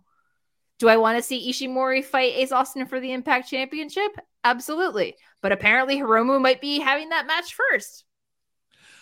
It feels that I mean, I, I thought that that was a good match. I mean, it was a slight styles clash with Hiromu and, and Ace Austin. I, I mean, Ace Austin is someone who there is something there. There's definitely yeah. something there. It's it's not there. I mean, he won't go on to win this, but in terms of his profile being raised and looking like someone who doesn't look out of place, which I think has been like, if you're thinking of it, there's not been anyone who they've brought in who hasn't really looked out of, of place. No. But one of the strengths of of of the imports that they that they've got in. The interesting thing that I've noticed with who they selected is that they've picked people that either have experience in other Japanese promotions because even Wheeler Yuta, I believe he was in all Japan. Like he did a brief excursion with one Japanese company. Because if I'm not mistaken, I think he's half Japanese. Um, I think so. I think, a um, Japanese American. Yes. Um, but so with him and Akira Francesco having th- those experiences prior, you know, Titan's been here multiple times with CMLL. And then Alex Zayne is familiar with the New Japan style because of working New Japan Strong. Same thing with Wheeler Yuta. He's also worked New Japan Strong. He's familiar with the style. So it's, I feel like the field that they selected is probably the most complementary field overall that fits the style of the New Japan Super Juniors because I know people were like, well, why isn't you know Trey Miguel and why isn't Chris Bey and like they have? It's not that they don't have the talent; they have the talent, but I don't think their styles necessarily match just yet. Kind of yeah. sad. Kind of sad. Chris Sabin didn't come back or Alex Shelley because they're right there in Impact, but. I digress. Maybe maybe when Super Junior Tag League comes around, they'll they'll bring them over. But we got some fascinating ones for that. I mean, I I Chris Bey, I was genuinely shocked by because it felt like he, he, would have been. I just thought he'd be a dead cert. To assume that that it, would be the case and he'd be in there. I, I, think with Sho Ishimori and ELP all representing Bullet Club, they didn't want to have what they had in New Japan Cup, where it was like seven people from Bullet Club. Yeah. So like, think, it was more the balance. They wanted a more balanced dynamic. I think. So I, th- I think in terms of the best of the Super Juniors, just to, to sort, of, sort of bring it around, we, we, I, I, I, thought the final was going to be Desperado versus Hiromu. I honestly, oh, God, I hope it's not. Doing like, that. like I, I mean that in the best Old possible faithful. way. Isn't it? It's, Yeah, well, that, that, but that's like putting Okada. in- You know, when Okada was going to wrestle, uh, be in the main event of, of Wrestle Kingdom, I'm like, well, Okada's old faithful. Like you keep going back to your ex, you're not going to meet anybody new, and I think we need to meet somebody new. yeah, Whether it's Desperado in the final, putting somebody else. Hiromu had his final last year. He does not need to be in the final this year. Desperado could be one that could be in the final. Ishimori is one that could be in the final, but not the winner. Yeah. I it- need I need someone that's not those three to win. Kanemaru has never been IWGP Junior Heavyweight Champion on singles champion. He's never won a Super Junior, but he was one of the most highly decorated juniors in Mm. Noah. Give him Yeah. a shot. Douki, you're they're pushing Douki to the moon. Let Douki have a shot. Like, make it make make me care, please. On a personal, I mean, for me, there'd be a, a, a just a couple of the other names of, of people they've got. I mean, I, I, they're not doing it obviously this year with them, but a Robbie Eagles or a, a Clark Connors for me, just as a, a Clark Connors is someone I want to see in that New Japan Junior division in Japan all of I- the time. He needs to be a fixture of it. He would be perfect for it as well. I, I think Clark is getting to that stage where I think this tournament will be good for him. Mm, I think him winning it would be probably better next year because he's been away for so long. Um, because, uh, but again, he's someone who can easily fight open weight. He's built like a tank. oh, he's with the what fine head of hair as well as we, we Oh, said earlier. I am. I am exceptionally jealous of the color and the volume of that man's hair. I mean, I found it when he was doing his promo on a when they were doing the promos on a on Dark Elevation. I was just looking, I was like, I'm just transfixed by your hair. Like this is just just wild stuff. I mean, it's, it, it's great hair. it leads very nicely into you mentioned it earlier on. You were at Windy City Riot. We I was at you. Windy City Riot. We we could see you there on um uh, stood, stood beside the entrance way. I mean, you were saying you know um it was a raucous crowd Yes. um, for it as well. Like the polar opposite. I'm thinking of your postmarks uh, interview when you were mentioning about that horrible, annoying fan who kept on ruining shows in Japan, and about the way that, you know the, Yeah. the different reactions. They wanted a raucous crowd for it, and I think they they they got it. I mean, I of the two recent big shows, uh, would you be in agreement that Windy City Riot? I mean, obviously there's going to be a live bias as well, but it was slightly like the better show. It felt like a slightly bigger show. My my only frustration with Windy City Riot was the hardcore match, the TMDK versus the Good Guys match. Oh uh, yeah, Juice and uh, Finlay. It went a little too long, and a Mm. lot of it was because there were so many people. It was all over the arena, and there was no cameras record like putting anything on the one. There's only one screen in the venue as well, the entrance screen. Mm. So you couldn't really see what was going on. So for me, I was like, oh, I'll just watch it on VOD when I get home. And everyone's like, yeah, no, we didn't see what was going on either. And I'm like, well, that's fairly unfortunate. Um, an issue that has plagued New Japan when they've done these international shows. I I I I did get caught in uh in in 4K as the kids say, fangirling over Yuji Nagata to the point where Japanese commentator Haruo Murata tweeted at me in English saying that he saw me on camera having the time of my life and it made him happy to see it as he was calling the match. And I was like, oh no, that That's means every multitasking. That you were enjoying it though. Oh i was i was i was living. I, I i've missed it was it was the first show that i had been at where we were i took my mask off. Yeah, um other than to just drink and eat because they had lifted the mask mandate in chicago. So it was it was weird. It, it- for me it felt good but at the same time it was like every now and then i felt myself reaching for my mask and kind of like slipping it on here and there just because it was one of those things like I, I remember when people would go to the Royal Rumble and get the Rumble flu or go to Mania and get like the Mania crud. I didn't want to bring that back, especially because I was, you know, I still work full time in a college of medicine. The last thing I want to do is come back home with COVID from a wrestling show. Yeah. Even if I'm triple vax, you know, I don't, I didn't want to take any risks, but it was, it was great. I had a great time. Um, but yeah, if, if you're if you're a tall, tall fan and you're sitting in the first two rows, there is no need for you to stand the entire time. Uh, there's no reason for you to make the match about you. I did not pay money to see you or your commentary. Don't bring a sign when it says no signs. That that But also, Ooh. venue staff, if you see a sign and there's no sign, a, a rule that says no signs, take the damn sign. Uh, do you know I could see that? I could see that on screen. I could Yeah. see there was points. Maybe I've got this wrong, and I'm, and I'm but there was points where you were kind of leaning around. It was easier for you to I see could- the ring could- by I- leaning around, I yeah on- which is how I ended up spotting you because I was like, "Oh, there's Karen. yeah. yeah, She's there." Like I, couldn't see. I couldn't see. I mean, what what do you? Th- I mean, I'm a, you you loved the Windy City Riot show. I mean, I, I had a great time. It was like a like a really fun experience. You got to Yeah. meet up with friends who, who you you know wouldn't wouldn't have seen. For a I, while I caught up with my friend Karen, who we went to the Resurgent show in LA together. She lives up in uh, the tri state area, which is like New York, New Jersey, Pennsylvania. She lives over in that part of the country. So, with me down in Florida, we don't travel to shows that often. So, we made it a girls' weekend and we got to hang out. And Oh, it was a good time. It was a good time. We, we, we went to the museum, the the Chicago University of Chicago Museum of Art. Saw a lot of really famous paintings that I didn't know were in Chicago. I was like, oh wow, this painting's here too. This Oh, wow. got we got some culture. We, oh, we had oh the food. Oh my gosh, the food. So I'm a big foodie, but I'm also yeah, I like to eat.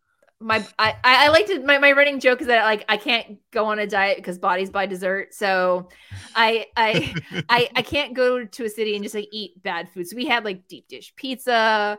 We went to uh, a souffle pancake shop and waited like an hour and a half for food. Oh, Oof. oh, so good. But That's yeah, what you we- should have been doing if you haven't had a chance of traveling. You're meeting up with friends. You know, make Just- make make a weekend of it, isn't it? Do it properly. just saying, if I ever go to go to England for a wrestling show, somebody better take me to a chippy. I oh want, yeah, I, I need to. I need my fix. I need. I needed some proper chips. I need. I need. I need a pint like the size of my face. I want to go to Yeah. Wetherspoons. The fa- concept of Wetherspoons fascinates me, just because I want to experience it once.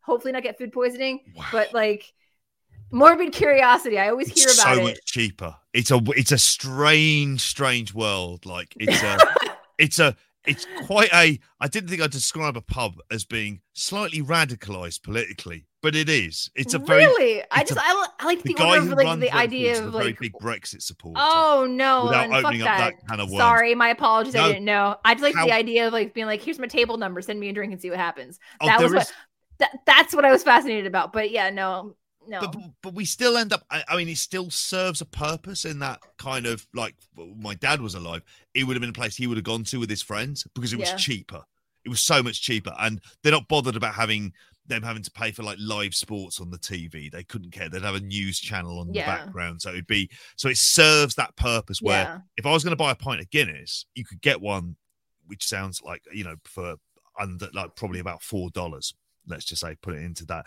whereas in if you're going anywhere else say even in like in london you're probably talking sort of twelve, six six dollars Yeah, seven dollars like it, it gets it, it's you know the price of a pint has gone up has gone up dramatically um Oh, well, next time I'm there, I'm gonna have to ask some of the locals to take me. Like, I love going Oh, to like, yeah. lo- I like going to local spots, but I'm also very Yeah. picky when it comes to food. So it's like I want to rely on the advice of people's opinions whom I trust.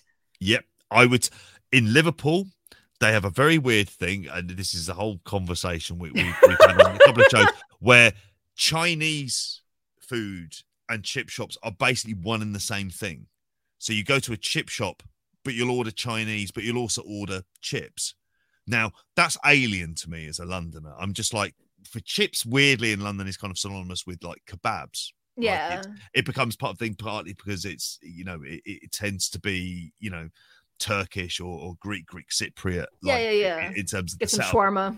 but it's a it's very odd it's just like it's it becomes like a which when WH was talking about this um and it was like with Benno and it's like I don't like what what is going on it's just like it's a thing it's like it's a large Chinese community and it's and it's just like a kind of um how- my how my curiosity would get the better of me. I'm like, somebody take me to Liverpool and explain this to me. Make it make Oh, sense.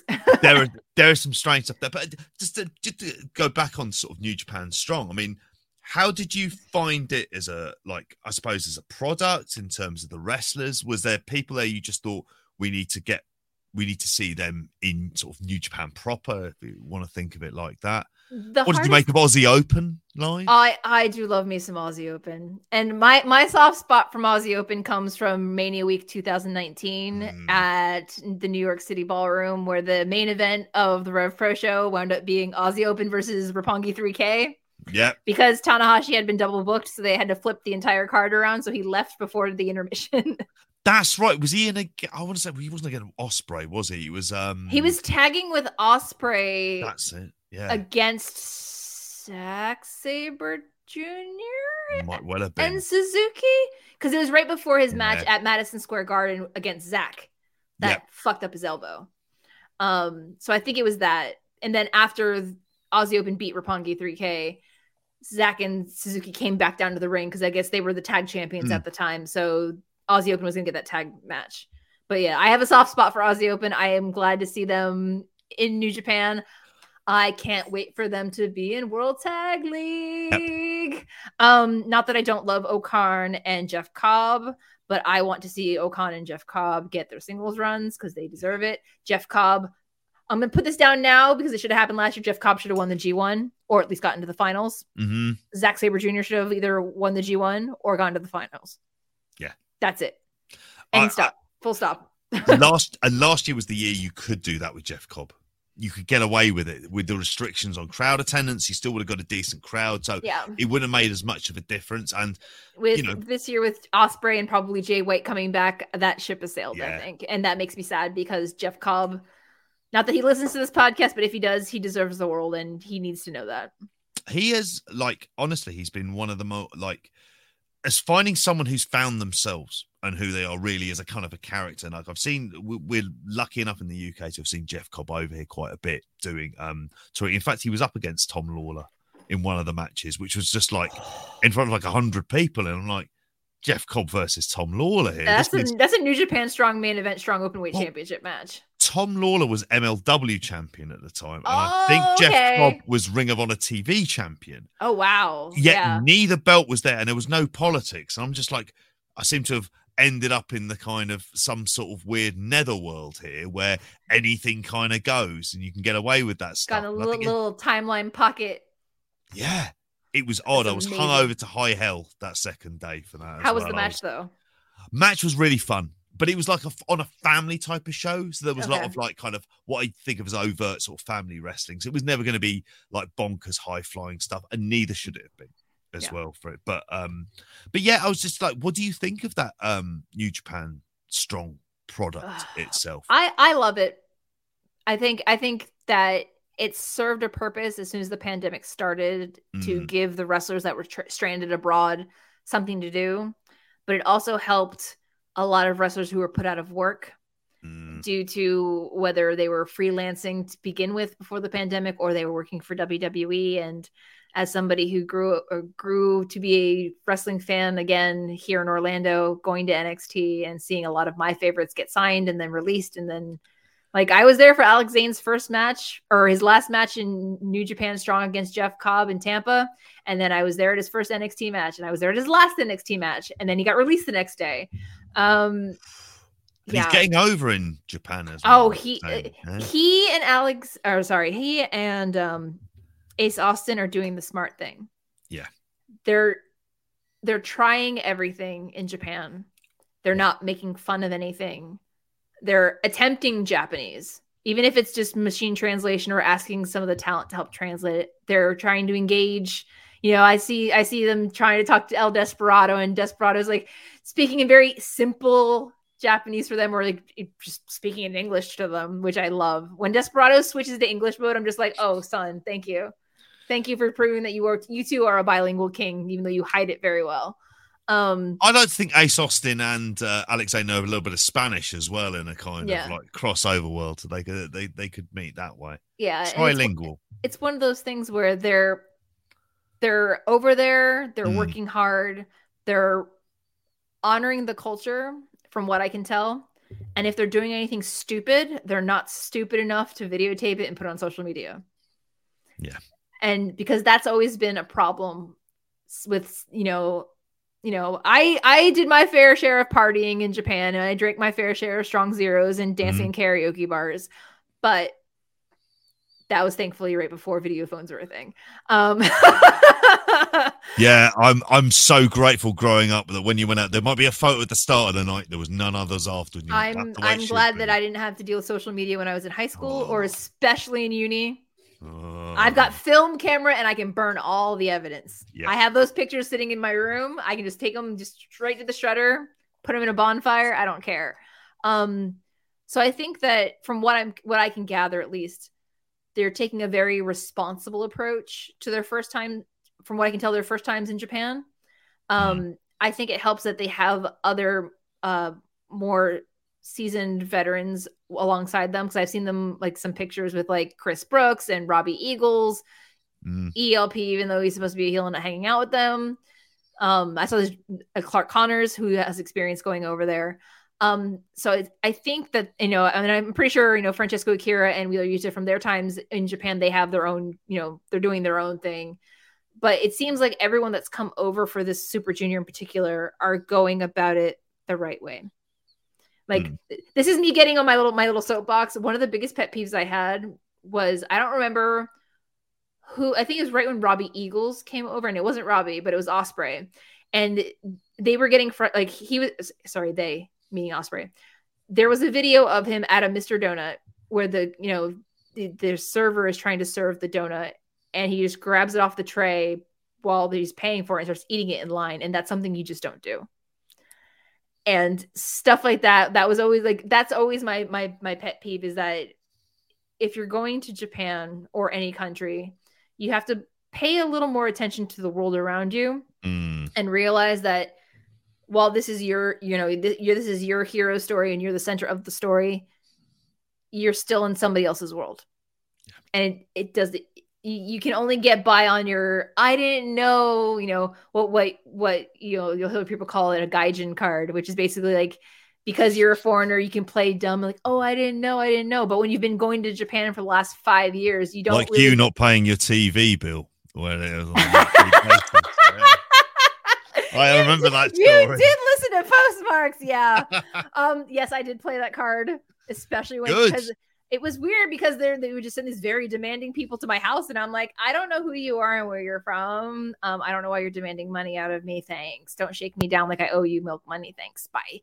Um, but yeah, it's one of those things where it's especially with as um persistent as some fans are that you know some you know my personal preference is that if i see a wrestler outside of their working hours like if i run into them at the supermarket which happens in orlando all the time because of nxt i i might like if I, with my luck i'm always wearing a wrestling shirt so i feel like a complete asshole uh, I'll like nod or I'll wave and I'll just like w- uh, walk by. If they pass me the aisle, I'll like, I love what you do, and then I leave them alone. But you know, there are some fans that will approach them and engage them in a conversation, and you know, try to take a picture with them when they're, you know, it's just like they're it's their off time. Leave Mm. them alone. yeah. And I think that um that's the hard thing, especially when you're out in Japan, because you know they have the concept of nomi hodai, which is all you can drink, and it's really cheap. Most place, most bars that allow nomi hodai, and it's not just like cheap house wine cheap house beer. The nomi hodai menu is quite expensive, extensive, and includes a lot of shit and a lot of stuff that like this the the, the famed strong zeros, also known Yeah. as the Gaijin killers, because they're nine percent alcohol. Jesus um, Christ. yeah. If you ever go to Japan and have a strong zero, have one and three glasses of water. Don't try to have more than two, especially That's proper It's- rocket fuel. That that's it's yeah. eh, But people like slam them and slam them and slam them. And then they're like, yeah, and then I blacked out. I'm like, yeah, because you're not supposed to have that many of them. yeah. But it's one of those things where it's just like the the concept of you know all you can eat, all you can drink. It's really cheap over there. And you know, it's a it's a great way to go out, but it's also a very great way to get yourself in trouble. Yeah. So you know, you know, act responsibly, drink responsibly, have fun, but hydrate. Remember that you're, you know, not at your grandma's house. Nine percent. That's the clue. It's just Yeah. like, yeah, slow down on them. Yeah, you pick them up and you're like, mm, maybe this sounds like a bad idea. If you if you if you have that moment of hesitation where you could look at it, the, the percentage of alcohol, and you say, ooh, just stick with one. Yeah. just just needs to be one. Just, Just needs to be any, any more You, than you that. get a nice buzz, you loosen up, you have a good time, but you also remember everything you say and do and don't have to do any apologizing the next day. yeah, that's always it. It's that fear you have that that hungover Yeah. fear of what, what Especially you- worrying about somebody catching you on social media. Oh god, yeah. Um, before we before we finish up, there's a couple of, of other little topics wanted to get into. Just a couple Let's of go. more little predictions as much as anything else. A little One thing lightning we're not- round. Well, I was gonna say one thing we're not really going to go into is the Kota Ibushi situation. Nah, which, do you know what it feels? And we were talking about this off. It just feels like a it's constantly in a state of movement, so it's very difficult to know where this story is. You were explaining to me like the kind of the intricacies of like translation differences as well, and a lot of stuff possibly getting missed, and you know the nature of some of the kind of allegate. It's it's very odd and very murky. And Yeah. there's no like kind of definitive place to kind of see what this where this story is, other than they're both massively on the outs with each other, and it's hard to see there being any working relationship. I think that much we can gather. The difficult thing about and this is what I'm going to say from a translation perspective and I hope people will just take a minute and don't think I'm siding with the company over Ibushi because I'm sure Hmm. his feelings in the situation are very valid. The problem with the way he tweets is that he's very intentionally vague. His Japanese is complicated, but it's also very for lack of a better term, it kind of comes off as a subtweet in certain aspects that you don't know exactly other than naming people by name, which he's done for two people and two people Mm. alone. But not all of those tweets have named those specific people constantly. Mm, One more over than the other. But the problem with it translation, uh, sorry, tra- translation, translating Japanese or any language, it's an art. It's not a science. yeah. And the hardest part with as a bilingual fan and having to cope with the situation as a whole is that I personally chose not to engage in the discourse. I personally asked people not to ask me to translate things because it made me uncomfortable. And that's what people need to understand. Yes, we want to know. Do we deserve to know? That's where entitlement kind of falls into play, Mm, especially when some of the language and the, for lack of a better term, and I'm, I, I don't like using this term. In Japan, you don't casually throw around the word yakuza. You don't. mm, You don't mention crime syndicate relations as a joke. You don't mention it in passing. Basically, that level, and for me, that's why I tweeted in particular about a particular situation that happened a few years ago with one of the largest entertainment and comedy companies in Japan Mhm. called Yoshimoto Kogyo. Um, even as, of- infer- inferring that there are crime syndicate ties to any reputable company is can be career suicide. It can cause a company to be closed, shut down, sponsorships can get pulled, and lives can get destroyed. And it's not just the people in the epicenter of that situation. mm, What has been said, whether there is merit to it or not, because it's been put out there, is a very is is pretty much enough for an investigation to be opened. mm. and it's it's hard to reconcile that as a fan when we don't have all the facts. Mm, because right now we have one very detailed side of a very big big story that is not neither black nor white. I am sure there are many layers and it is Mm. very gray and it it is not something that can be easily remedied when it came to um, even before the Yoshimoto scandal a few years ago, there was uh, back in the late aughts, there was a very famous Japanese, also Japanese comedian who had transitioned from comedy into uh, television hosting, had a wide variety of uh, variety TV shows. And when it came to light that there was actual ties, he retired, but it was more he was retired in the sense that Mhm. every company that he had a TV show for, every endorsement deal he had, they pulled everything. They literally pulled the rug out from under him and said, "We wash our hands of you." So the fact that this is happening in a very public forum is very difficult. And yes, there have been some people who have took it upon themselves, and that is their choice to translate it from Japanese into English. And I don't know if, while their intentions are good, if that's necessarily helped the situation. Because again, when it comes to translation, there's nuance. Mm. And nuance, granted, it's better than the Google Translate machine translation that you hit on on Twitter. But this is this is like handling a live bomb. And I wish more people would understand how delicate this situation is because this should there be some merit to it? Or if you know where there's smoke there's fire if there's something actually linking the company whether it's directly or indirectly it could in theory and i say this as, not as a legal expert but based on what i know of the history that i've experienced as a longtime resident and fan and worked in both the public and private sectors in japan this could in theory destroy the company and every single person associated with it. Mm-hmm. And should it come to the point where Ibushi is released, based on how this situation has come to light and knowing how Japanese business ethics and practices are, I genuinely feel in my heart of hearts that it would there is not a reputable company that will touch him after this. Mm. And if there is a company abroad that wants to work with New Japan, they need to think very carefully. Should he become a free agent if he if they are willing to take that risk to work with him and possibly yeah. tank their relationship with New Japan? And that's all I'm going to say about it in a very indirect way is that one please consider that there is more to the story that we know we're only seeing a part of a multifaceted story. Two, if a translator or bilingual person elects not to participate in it, don't shame them for it. Because if they get if they mistranslate something, it can be seen as libel or slander.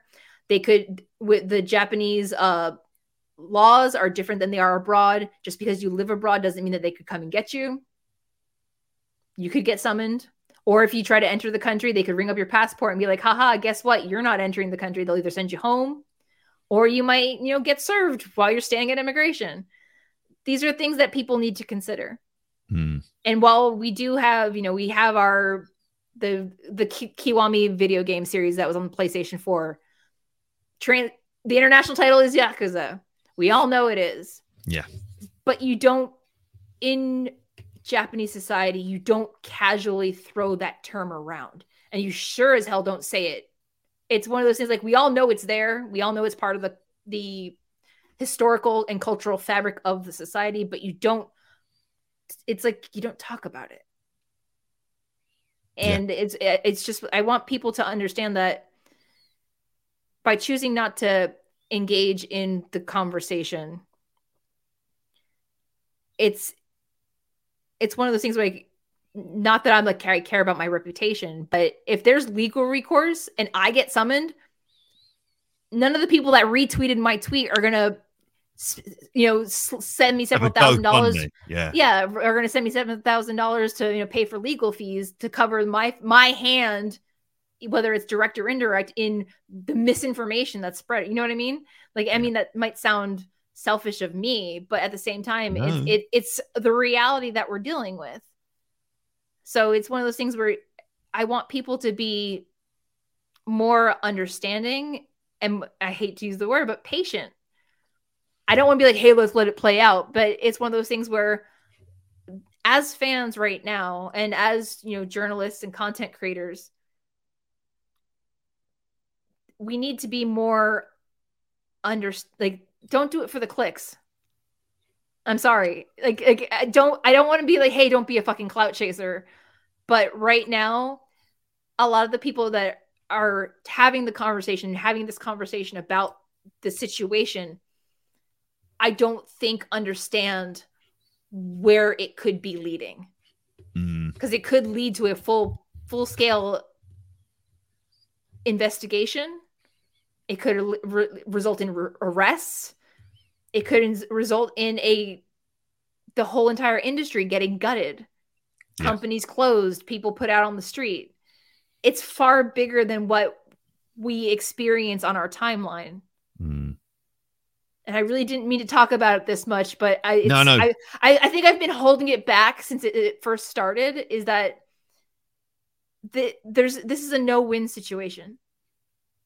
The- If- it feels like it could it, this whole thing could have been avoided for different reasons, but it all should have happened in person in the office with multiple people with a facilitator not in a what we're accustomed to, which is more of a social media whistleblowing.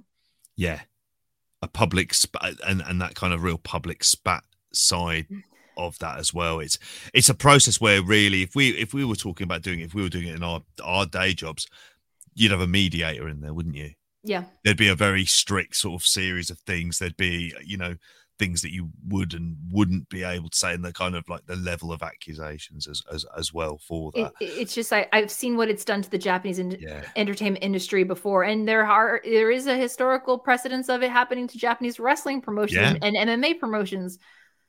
It it's even if there are not saying that there that he's lying, but if should this be an unfounded accusation? If the co- the company's credibility, regardless, is damaged. Yeah. The faith of the fans in the product and how they treat their talent is now damaged. And I don't know if there's anything that can be said or done to fix it. and it could end up going on to the wider wider scene within wrestling within Japan where people make you you end up tarring with the same brush even Yeah. if you know companies aren't related But related. it, it's like, do you? Well, oh God, what is it? You cut off your nose to spite your face. Like it's, yeah. it's, it's just. I've I, I don't know if I've just like been like because I've I've been on several podcasts since this has started and like more I find myself talking about it more and more, but it just I just want people to pump the brakes a little bit. And I I know I know it's hard when you have those rose colored glasses on, especially if the person who's in pain and is suffering right now is someone who is your favorite. Yeah. Because it's hard to watch, especially you know so so shortly removed from the losses of people that we've lost, what like Hana Kimura or for I believe Ryan Smile was around the same Yeah. time, and it's you don't want to see it get to that point. Yeah. But there's also ways to go about handling the situation that could avoid it getting to that point. And I don't know if this is necessarily the right way about going to it. Yeah. I think ve- very well said much more eloquent than I ever could have could have been with that um just to, just to finish off, we've got a couple of, I suppose, we've got a couple of big shows I coming was up. like, there's got some happy news. I need something. I need. I need a Happy palate news. cleanser. Well, the first thing I was going to ask you about was uh, still on the New Japan front. Any predictions for any matches at Forbidden Door? Again, if we've learned anything from the Noah crossover show and Mhm. the All Japan 50th anniversary Korakuen Hall, go in with tempered expectations. Be uh, there might be one, maybe two singles matches, but get ready for a lot of tag matches because for a show that big, they're gonna want to shove as many people on the card as possible. Um, for what they're charging for that show, they had better. Yeah. Um, the resale numbers and the platinum pricing on Ticketmaster upsale fees for those seats are stupid. I will be paying my fifty dollars on Bleacher Report or whatever, and I will be watching it from home, unless you know you somebody. weren't tempted to go. It wasn't something you thought I'm even going to bother with the queues or. For I. The problem is I live in Orlando, and June is the height of the summer, and we've got Disney World. So flights in and out of Orlando are Oh. stupidly expensive. God, yeah, of course, yeah. because everyone's on because starting at the end of May, everyone's on summer vacation until mid August. Yeah. So, I I also realized that when I saw the ticket prices, that what I could pay for a even an, a lower level bowl. Was like five hundred dollars, and that Yeah. was like with a, a somewhat partial view. And I'm like, no.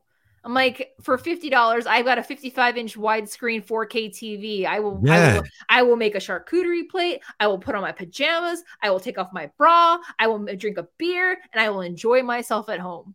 Christ, you could go on holiday to the Caribbean. That's what I could have. I could have bought. A. I could buy a flight to the UK and go to a Rev Yeah. Pro show, just for the cost of admission, and that's not including hotel, parking my car at the airport, renting a car when I get there because Ubers are stupid and really expensive. Um, it just it didn't make sense. Now, if somebody in New Japan is listening to this podcast and would love to fund me, provide me a round trip ticket, hotel, airfare, And I will be your right? Yeah, I, asked for plus one. Um, I would not say no. I would not wave my finger at it, but it's one of those things. Like for me, it was a financial decision purely because I also want to go to Wrestle Kingdom. I'm I'm Yeah. hoping by December that the Well- that travel will be open. Um, ideally, if it's open by summer, I do want to go for my 43rd birthday in September. But I don't know that might be pushing it. Two trips to Japan in the course of six months might make things a little tight for me. Um, but predictions, I, I know that like when they announced Forbidden Door, it was Jay White and Adam Cole. So I'm guessing there's going to be some sort of Bullet Club, all Undisputed elite. undisputed Oh, elite yeah. bullshit. I mean, Yep. sure. Personally, I'll be more interested to see how they pad the rest of the card. yeah. Um, I I would love to see, you know, the guys on New Japan Strong, of course, just like the guys on New Japan quote unquote proper, get showcased because I know a lot of them have been doing like dark and dark elevation. No, no, no, no, no. I want them on the main card. I mean, they've been fighting the factory for the last three months. They, they need something a little beefier to sink their teeth into. I think it'd be fun to have those young lions up against five of the younger wrestlers in, in AEW, whether Works it be a- a Dante Martin or, you know, could be any number of people from, say, even like a, a Team Taz if they put Powerhouse, Hobbs, and, and Ricky Starks in there. That could be oh, What was it? War- Wardlow's the, the hot ticket item right now, right? Wardlow is. Wardlow is, I mean, he's Batista. Yeah, and I I- went to Revolution because it was here at or in Oh, Orlando yeah, at course. at of course the University of Central Florida uh, arena where I work. Like I work at the University of Central Florida, so it was like literally. I'm mad because I I have my staff ID and my parking pass, and they still wanted to charge me twenty bucks to park, and I'm like, I work here. No. I parked. I, I I walked for 15 minutes. I parked at the far end of campus, and I walked across campus. I was like, no, no, you're not getting not today, sir. You are not No. getting my money. That's my beer money. You leave that alone. Was it a bit Uh, annoying basically having to drive to work to go for a night out? Though it was a bit mean, like, ah, The good thing is, hell. is that the medical campus is in a separate part of the of town. It's south of the Mhm. airport. But the problem was is the parking. Of course, the parking lot I park in. I was trying to turn out, and there's a cop directing traffic, and it's the cop that always comes down to the campus, and he's like, "What are you doing here?" He's like, "You don't work on this campus," and I'm like. I went to the wrestling show and I'm sitting there like in my my oh, I don't even know what shirt I wore. I think it was like the one shirt that was I think it was like maybe a House of either it was either like a Aleister Black shirt or like some something that would work with the AEW, like some former NXT person that was that was in AEW. Um, and I hadn't seen this particular campus cop for like at least six months. Like I hadn't seen him in a very long time, and he's just like, "What are you doing?" I'm like, "I'm like, I'm looking at what the cat dragged in." I'm just like everywhere. I don't know. Um, but yeah, Wardlow. Oh, seeing the way he turned on MJF after that CM Punk match, yeah. delicious. I loved it. if you were going to watch AEW at the moment, it's like it's it's funny. It, it when we were doing a preview of the show, this is the real main event. This is the one that's got the most juice, got the most juice of any match on that card by what feels like quite a distance. Yeah. So definitely the one to have on there. Like seeing a Wardlow against a, a New Japan wrestler would be fascinating in and of itself. I mean, the, the big I would, I would, I would say Brody King, but? Brody King's in House of Black. So of course everyone's like, "Well, it's gonna be House of Black versus House of Torture." Now I'm like, mm, I don't know if that's gonna be the right call for them. I Um, don't think so. Uh, I also think as well they need to set up some because you mentioned about going over Wrestle Kingdom. Could you not see a rematch of this card being the third day at the Dome? because that's where it feels like it fits quite. It would fit I into that kind of a gap. I think it could, but again, tempered expectations. Yeah. Um, it depends if they're going to go three days again. The problem is, is that the January fourth and fifth are like a Wednesday, a Tuesday and a Wednesday, or a Wednesday and Thursday. oh, So uh, yeah, it like they really they really dead set on keeping that Iten Yon Iten Go like one one one point four one point five. I mean they, they did the Yokohama show, but it was like they made it made it a point to put it on a Saturday. yeah. They they, gonna they wanted yeah. it to sell out. Um, as for singles matches for that show, there are two that involve CM Punk. Yeah.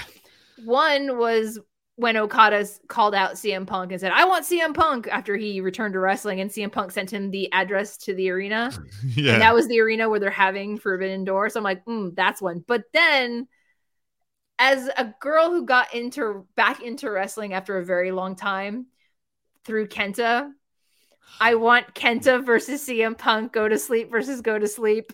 So bad. I want to be there for it, but I'm not going to pay three thousand dollars for a ticket. No. Because three thousand dollars, you know, I can do three thousand dollars. I can do a round trip to Tokyo. I can do two weeks in a hotel in Tokyo, and probably have money to still go to a show or two. So, Yeah. yeah, that I mean, that's my one dream match. Is you know, for a lot of people, oh, that's a mid card match because it's Kenta. No, no, no, no, no, no, no, no no, it's there's there's there's the long storied history there. Um, the fan. The fans who are going to that show would know enough that it would work, and also I ho- I would hope within a so. booking context, you can get a clean, you can get a definitive finish. Yeah. I, there wouldn't be there wouldn't be an issue with Kenta putting over CM Punk. I don't think you'd have any issue if you decided to go the other way. I mean, of CM Punk honestly, if CM Punk over. if CM Punk isn't champion, I could see him. Good, you know, not that he's putting over the young strapping talent of Kenta at 41 years old, but uh, it's just one of those things. Like, for me, that I mean, would I love to see in the Tokyo Dome? Absolutely. But again, with Kenta, when you know he was the uh, U.S. Uh, Championship c- contract holder, he showed up in AEW, and what's the first thing he does? He gives somebody a go to sleep. So the story's there. God, that was a great moment. It wasn't the best GTS, admittedly. It was a weird, weird the way the way that Moxley took it. well, by God, that was also part of the. That was I'm not going to blame Mox entirely, but part of it was how he sold it. Because yeah, I've seen plenty of people sell the ever loving you know what out of that move. So, but it's also you know Kenta probably doesn't have the upper body strength he used to have, and Mox is a very big land. So surprisingly big for that. yes, Well, just to wrap up on everything, just to uh, quickly mention Yeah. the Cyber Fight Festival we've Yes. got on, on June 12th let's as go. well. Um, what are the things that you're looking forward to most? Is it the Saitama Super Arena again? Are Yes. they doing it there? They are. I think Yeah. that that's kind of like like Cyberfest is kind of like their Wrestle Kingdom. It's Yeah. like it's height of the summer. It's their big event. They get a very big big arena to do it in. I remember watching it last year and had a great time. Uh, of course, Go Shiozaki and Kojima Satoshi can do no wrong. I love them both. I I am okay with Kojima losing, but I also want Kojima to win so he can be one of the very elite few that has held the IWGP Heavyweight Championship, the the All Japan Triple Crown, and the GHC World Championship. That's personal preference. We were talking about it off camera, but I feel like I'm gonna have to say it now. I don't want them to shoehorn Keiji Muto into the match, but that feels like that's where they're trying. They keep trying to push that narrative with the stories and the matches that they're booking leading up to it. Ugh. Tokyo I don't think I don't think they saw a main event they didn't want to shoehorn Keiji Muto into. To Yeah, honest, I- I- Noah. I, I personally want it to remain a singles match. Um, uh, Daisuke Sasaki versus Kenoh, because you know Kenoh just decided to show up in full gear at the press conference, light his boot on fire, and kick the man in the face like you do. Um, Joey So I- I- I don't know if we're gonna get hardcore Kenoh or if we're gonna get comedy Kenoh or just like business as usual Kenoh, but you know, I another one, forever favorite, can't do no wrong. Tokyo Joshi Pro, they were smart. They took their three matches and they stacked the card. Like they have Mm. like a 10 woman tag, a four way number one contenders battle, and then Shoko Nakajima is defending against Yuka Sakazaki. Again, that's another like that that that Princess of I think it's Princess of Princess Championship, it's a lock. It's, it was one of those like they can't the pair of them can't have a bad match. Mm. Yeah. As for the rest of it, I don't really follow DDT, but you know, I I keep hoping that they're going to do something with Kaito Kiyomiya. Oh, the, the, the, the that rest of- sweet sweet angel boy. Oh, he. I still. It's one of the things. I mean, again, referring back to to our, our mutual friend WH Park. One of the things that he was saying on Post Pure S was, don't be. A lot of these guys in Noah, they'll hit a point where they'll go. They forget that Nakajima was a freelancer for a hell of a long time. Mm. There's nothing to stop him to go. I, why would I re-sign with them when Yeah. he can go again. And, you know, we- we've said about the, the idea of going into New Japan. If New Japan saw that he was available, Kenoh was available, Kaito Kiyomiya. In fact, if they had a chance of getting Kongo in, they would do that tomorrow. I mean, the, that. thing is, is that Tanahashi has already earmarked Kaito Kiyomiya when they were when they were getting ready to set this whole show up back in you know end of December. They asked Tanahashi in his interview, "Who who has your eye?" And he's like, "Kaito Kiyomiya." I mean, he called him Yeah. Amamiya at first, but if if if Hiroshi Tanahashi is being like, "No, this is the one you need to watch," even though Okada buried him, uh, but if they're gonna tr- if they're gonna treat Kiyomiya like Okada, they need to start treating Kiyomiya like Okada, and Yeah. they're not. They gave him a run with the belt, and it was good. But ever since Keiji Muto's been back in the mix, Kiyomiya can catch a break. You Yeah. can't even hand him one. Like he gets run over by vans. Like it's it's just I- the Muto feud did it. yeah. And it's one of those things where it's just like should he ever choose to leave Noah, New Japan would be the first place throwing piles of money at him. Piles because he's only like 25. Yep. He's got his whole career ahead of him. In the wrestlers documentary, there's some great footage when they did the um the Damian Abraham piece for Vice TV. And one of the it's crazy. You see him on excursion in Yeah. northern Canada at these um the kind of reservation shows, aren't they? Yeah. Um, for like the the, the indigenous community with it within Canada, and it's it's kind of incredibly think. Yeah, Christ, he went back and became GHC champion on the back of this. It's I it, it, it feels like it's kind of shouting into the wind. And it, Yeah. it- in many ways, anytime I say anything about Noah these days, I seem to have a a, a wave of people coming after me, which is like I don't know why you, you're all defending the honor of a company that you will all say you will hate in in one moment as well. It's there's the, It's the wrestling, normal of course. direct- We, we, we, love to hate it. That's, exactly that, that's our thing in the wrestling community, didn't you know? That's why everyone has a shitty podcast. the the, the I exactly. It- that's the that's the IWC for you, Karen. Um, which is a phrase that I want to get m- much more back into uh, into wrestling uh, jargon for it. It's what it's just that Noah's a state. I mean, and I think that's and it, and I think and the interesting thing with Cyberfight here is of the three promotions, I'd be probably assuming that Tokyo Joshi Pro is probably the most profitable in terms of what they spend on it and what they probably get back. Like as I opposed wouldn't to know, but that could easily be the case purely because of what they're doing sending the girls to AEW. Yeah. I mean, DDT only just sent Takeshita over, and of course, Takeshita is like winning hearts over. I mean, he's got Oh, yeah. Cinnab- he's got Cinnabon. Great match against Hangman Page. Cracking. Love that match with Hangman Page, but like mm-hmm. Cinnabon's over here offering like you know buy him coffee, and I'm just like, bro, I've been eating Cinnabon since I was 14 years old. Where where where's my coffee? you Jesus. bastards. Yeah. I love cinnamon, so like he's all he should be all over that. But yeah, but it's one of those things where it's just like I feel like I know that Noah recently announced a show with russell Carnival. they're not a very big promotion okay in the UK. They But they're, but not- it's a, it's a step in the right direction because they haven't sent anyone to the states, to my knowledge. yeah, that's true. Um, the last time Noah did something like this in the UK was with a promotion that isn't really IPW UK. yeah. Um, and in fact, yeah, I'm trying to think of who it was. Was it Daisuke Harada they had on on those shows? I And- wouldn't know. I- and it, it kind of never really sort of fitted in. It's as far as with Noah, I think there are good 50 year olds and there are bad 50 year olds, and the bad 50 year olds have been winning. Now, Yeah. Kojima coming across at least is he falls very much into the good 50 year old category. Well, I mean, Um, Ko- Kojima's also Segura, he's also very he's very beloved. Yes. That's the thing is that he's got he's also got that international acclaim with you know working. He's he's come to the UK before. He's been to the states. He's been on AEW. He's been Former He- MLW world champion. He's he's made the rounds and that was the other thing is that you know like i think it was like mlw and impact like even impact they're they're listing eddie edwards as noah professional wrestling noah as eddie edwards and i'm like when was the last time eddie edwards was in noah and why haven't they sent anybody from noah over because all i see are new japan guys on on impact Yeah.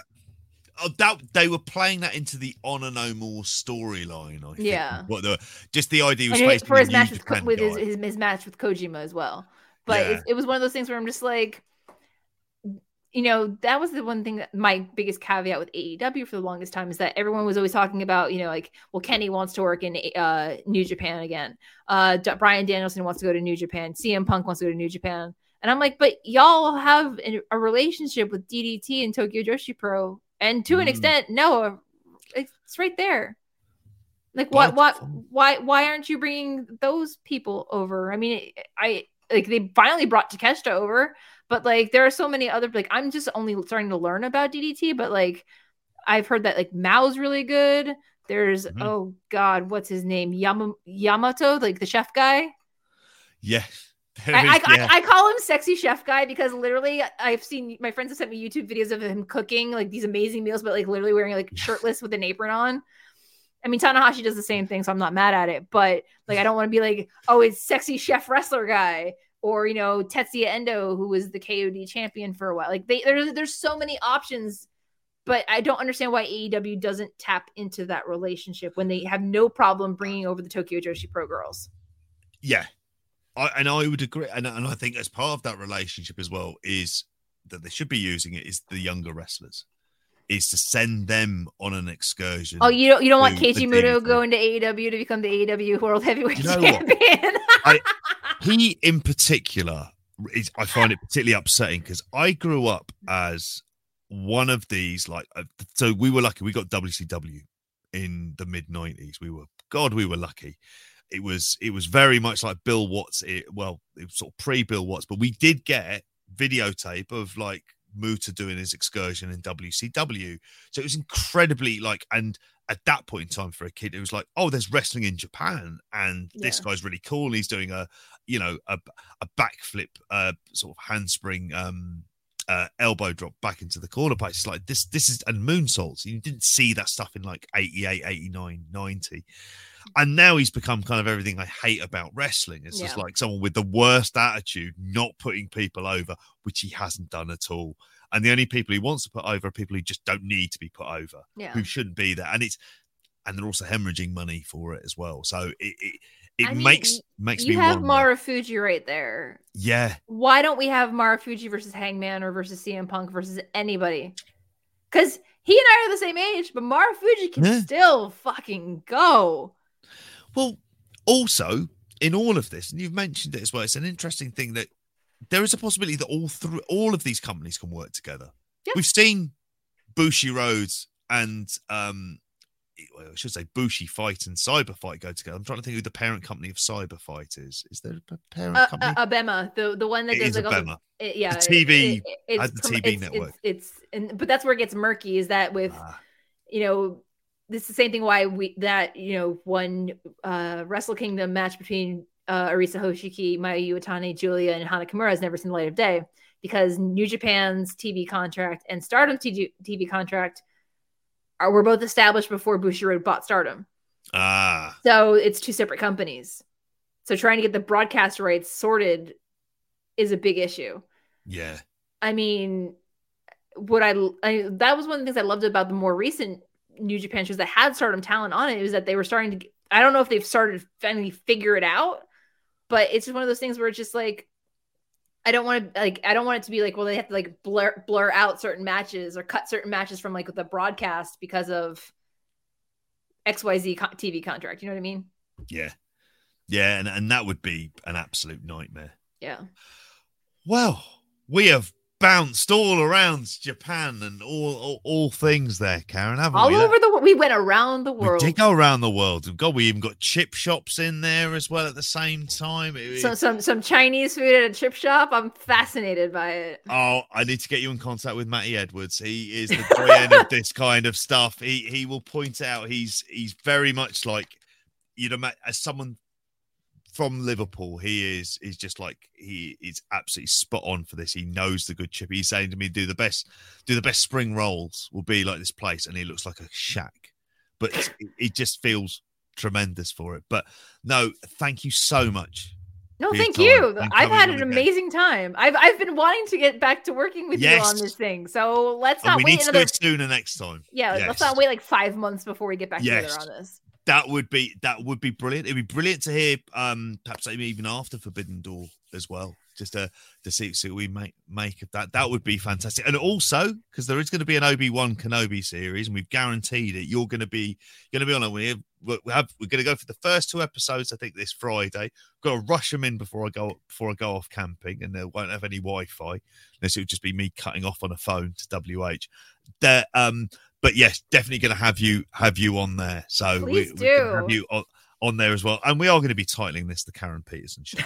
You know, that's that's the title of it now at, at this point. and I need to come up with a funky bewitched style logo. I think or something Hey, if, like that. if you've got the design shops for it, knock yourself out. really haven't, but I'll give it a hell of a go. Um, It's a low budget production. I'm fine. Don't worry about it. So for for everyone listening to this it, like obviously we're going to put this onto the patreon feed first uh, so they'll get a first look and then at the weekend we'll we'll have this up on up on the main feed as well but karen thank you so much for your time No, no, no. Thank you. and to everyone else that's what you'll join in with me bye bye everyone